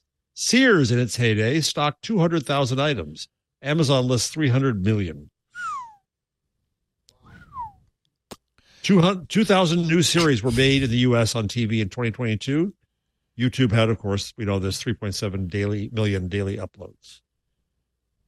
Wow. very nice. That's uh, Benedict That's. Evans, who does a yearly presentation, which we often talk about, called the New Gatekeepers. Guess who the new gatekeepers are? Us. Podcasters. Us really? No, apparently YouTube, actually. Mr. Jeff Jarvis, thank you so much. How about you, Ant Pruitt? A thing or a, a item or Yeah. My um I didn't have one and then I totally forgot about it, but you being here in Sonoma County, you remember the rain that we Oh, had yeah. this past weekend, raining sideways and hail and all of that good stuff. Well, I was out in that all day Oy. Saturday and just felt great. and uh, had my backpack with me. And you know what? All of my gear was totally fine. And it's the um, uh, travel backpack from Peak Design. Oh, I have this one. Uh, Yeah. waterproof. This is a great thing, I- I backpack. Dadgum love it, but my cameras were totally fine. Did not have any damage from the sideways. This is rain. I'm specifically a camera backpack, yes? Yes, Yeah. but you can also use it to put some clothes in it. Do you have inserts in weekend it to uh I do. I have their camera cubes also Ah. um, that I put inside of there too, just for extra little nooks and crannies, if you will, to put lenses or cards and stuff like that. But it's a heck of a backpack. Oh, and it holds a bottle of wine. Yes, Nice. it does. A couple with bottles of water, whiskey. Yeah, um, yeah, holds bottle of wine. Yeah, um, great bag, and I'm, I'm quite happy with that. They do nice and stuff. then the next, yeah. the next And it looks is nice, too. Yeah. showing the, the actual rain because we had the race for this was the high school's first meet this weekend. They were racing in the rain? It was all day in the daggum rain. Oh Lord. Um, and some you can see, well, I guess that video didn't show all the rain, but this was a great race. This is the hundred meter dash. Top five separated by about eight hundredths of a second Wow. in that race. It was such a good race. Hardhead finished third. Um, Is that him I in the not- fourth lane there? he's in the red there, yeah. Yeah. And the guy right there on the right in the white, he won it. That's the guy from Newman. Such Nice. a good race. Wasn't happy with the time, but then I realized, oh yeah, he's been sick and Oh, has oh. mono. So yeah. Oh, it- it's hard to do much with mono. He was the Hey, fastest runner with mono in the race. He he felt good about it. His 200 meters was about, I think he ran like a 22 eight or something like that in the 200. Nice. And I was I was really impressed with that, considering he was still sick. Um, but yeah, my final pick of the week is Silo series is finally announced with the dadgum date for TV. This is a book. Uh, this is based on the books from Hugh Howey's uh, Wool, and um, it's got a lot of heavy hitters in there for acting. And Apple TV picked it up, and they're calling it Silo because it's based on some silos in that book series, and it's coming out. Are they the- living in silos? The trailer is awesome. They're like living. Is it a post-apocalyptic world, and they have to live in a Ish, decommissioned yes. missile silo? Is that Ish. I'll Ish? just say that. okay? but you like the books a lot, huh? the yeah, the three books are outstanding. I love them. Oh, they are. Should we in add them to book club potential? We could, but I, I'm sure everybody's read it in our book club. Quite honestly, I haven't read them. I have not read it. Never Really? even heard of it. okay. it. Yeah. Okay, Yeah. it's Hugh Howey's, and um, it's called Wool. Is the first book. The second book is called, I think, Dust, and it's like a prequel to the first book, but it makes sense that they did it as a prequel. And then the third one ties it all together. As soon as I It's- finish Prince Harry's so book good. Spare, I will uh, pick those up. It is so OMG. but I'm glad that it's finally getting on television screens now. And you saw that he had Tim Robbins and, and yes, good looking cast. and, Yeah. May 5th. and uh, Rashida Jones. You love Good her. cast. Yeah. Are you Oh, listening? there are to like six books in this I am series. listening to Spare because I want to work on my Ponzi British accent. let's try it. Let's let's hear how it's doing. Come on. And then I thought about Mummy as the British tabloid told everybody I was a stupid person. It's um it's actually good. It's good to hear. Uh it, it- it's hard not to be sympathetic for somebody who was born into this family. Uh and the Brit the British tabloid press is a nightmare. Gardens by the old Gothic ruins. The old Gothic I got ruins. there first. Yes. Looked You're around. apparently listening no to it too. Are you? I checked my phone. I no checked- texts. No, voicemails. mummy. It must be running late. I thought.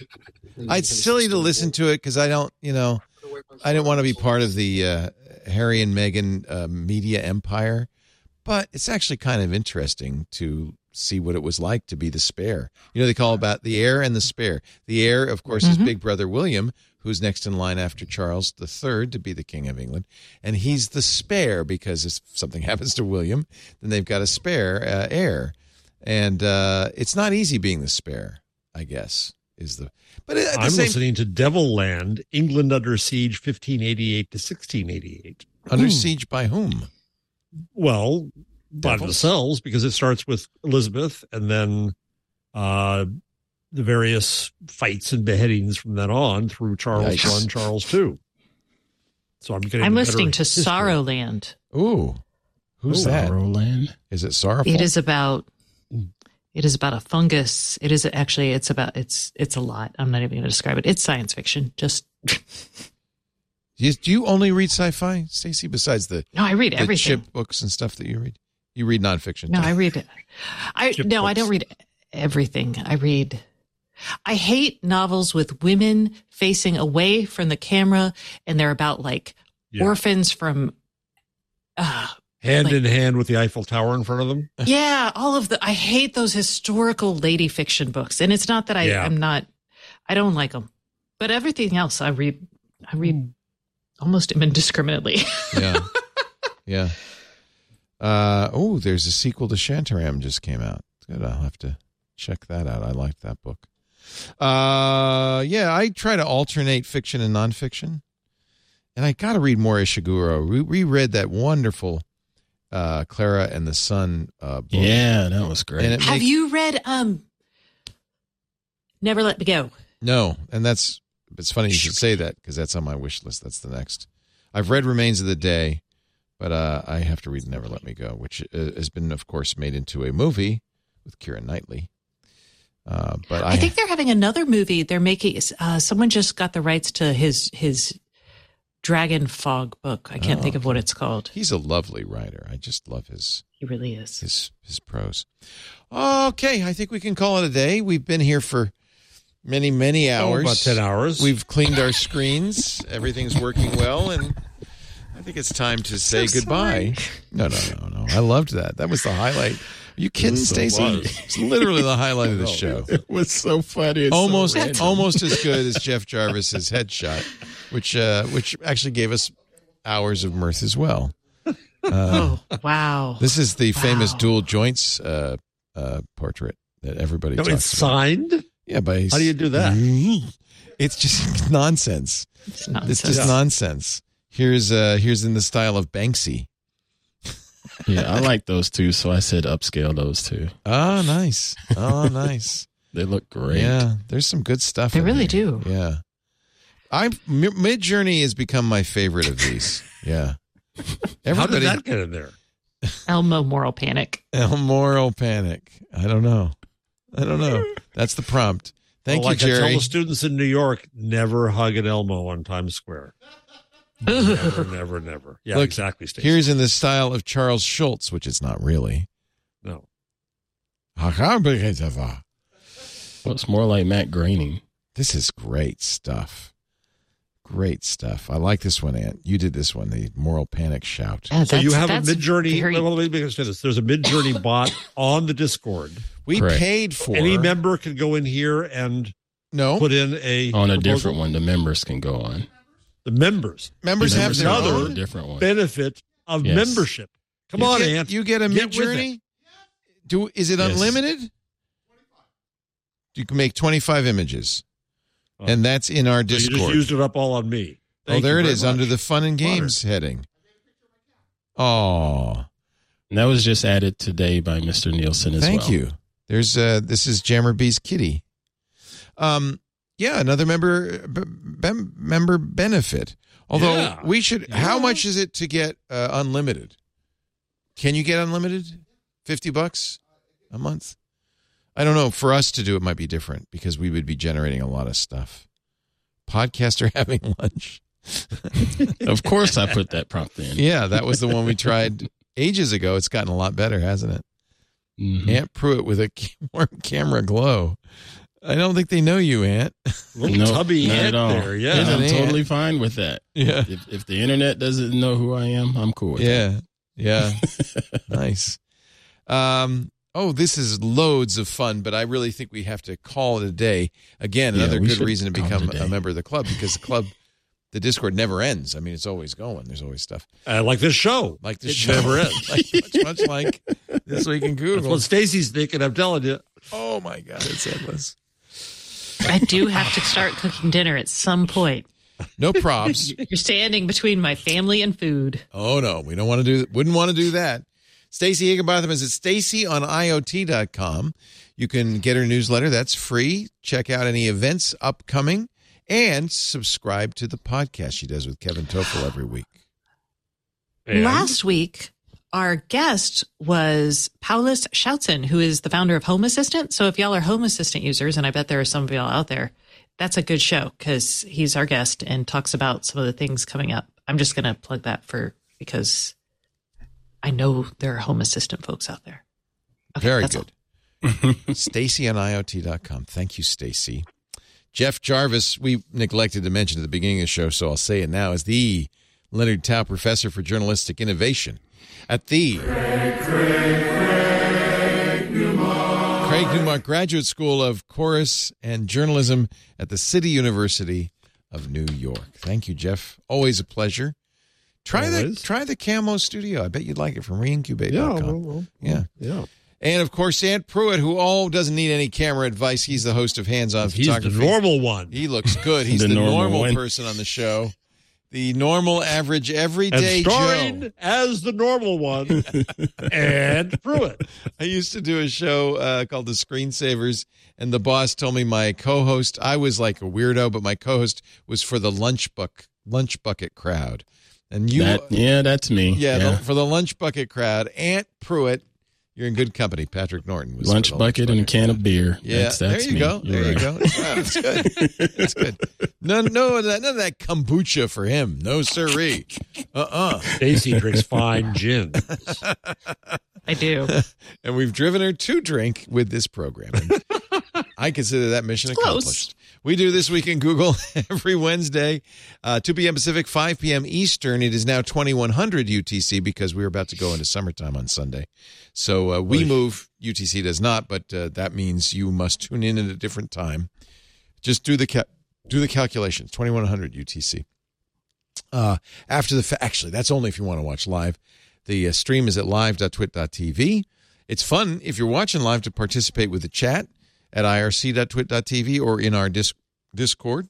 If excuse me, I get the hiccups. If you're a Club Twit member, uh, after the fact, you get on-demand versions of the show at twit.tv slash twig. There's a YouTube channel also. Best thing to do, though, subscribe. That way you get it uh, immediately as soon as it's done and edited, and you don't have to think about it. And You can listen to it at your leisure or watch it because we put out video as well. Thanks, everybody. Appreciate your putting up with us for another five or six hours. we'll try to make the show a little longer next time. All two of you who are left. you sad, sad people. Uh, thank you so much for being here. We'll see you next time on This Week in Google. Bye bye. Hey, I'm Rod Pyle, editor in chief of Ad Magazine, and each week I join with my co host to bring you This Week in Space, the latest and greatest news from the final frontier. We talk to NASA chiefs, space scientists, engineers, educators, and artists, and sometimes we just shoot the breeze over what's hot and what's not in space books and TV. And we do it all for you, our fellow true believers. So whether you're an armchair adventurer or waiting for your turn to grab a slot in Elon's Mars rocket, join us on This Week in Space and be part of the greatest adventure of all time.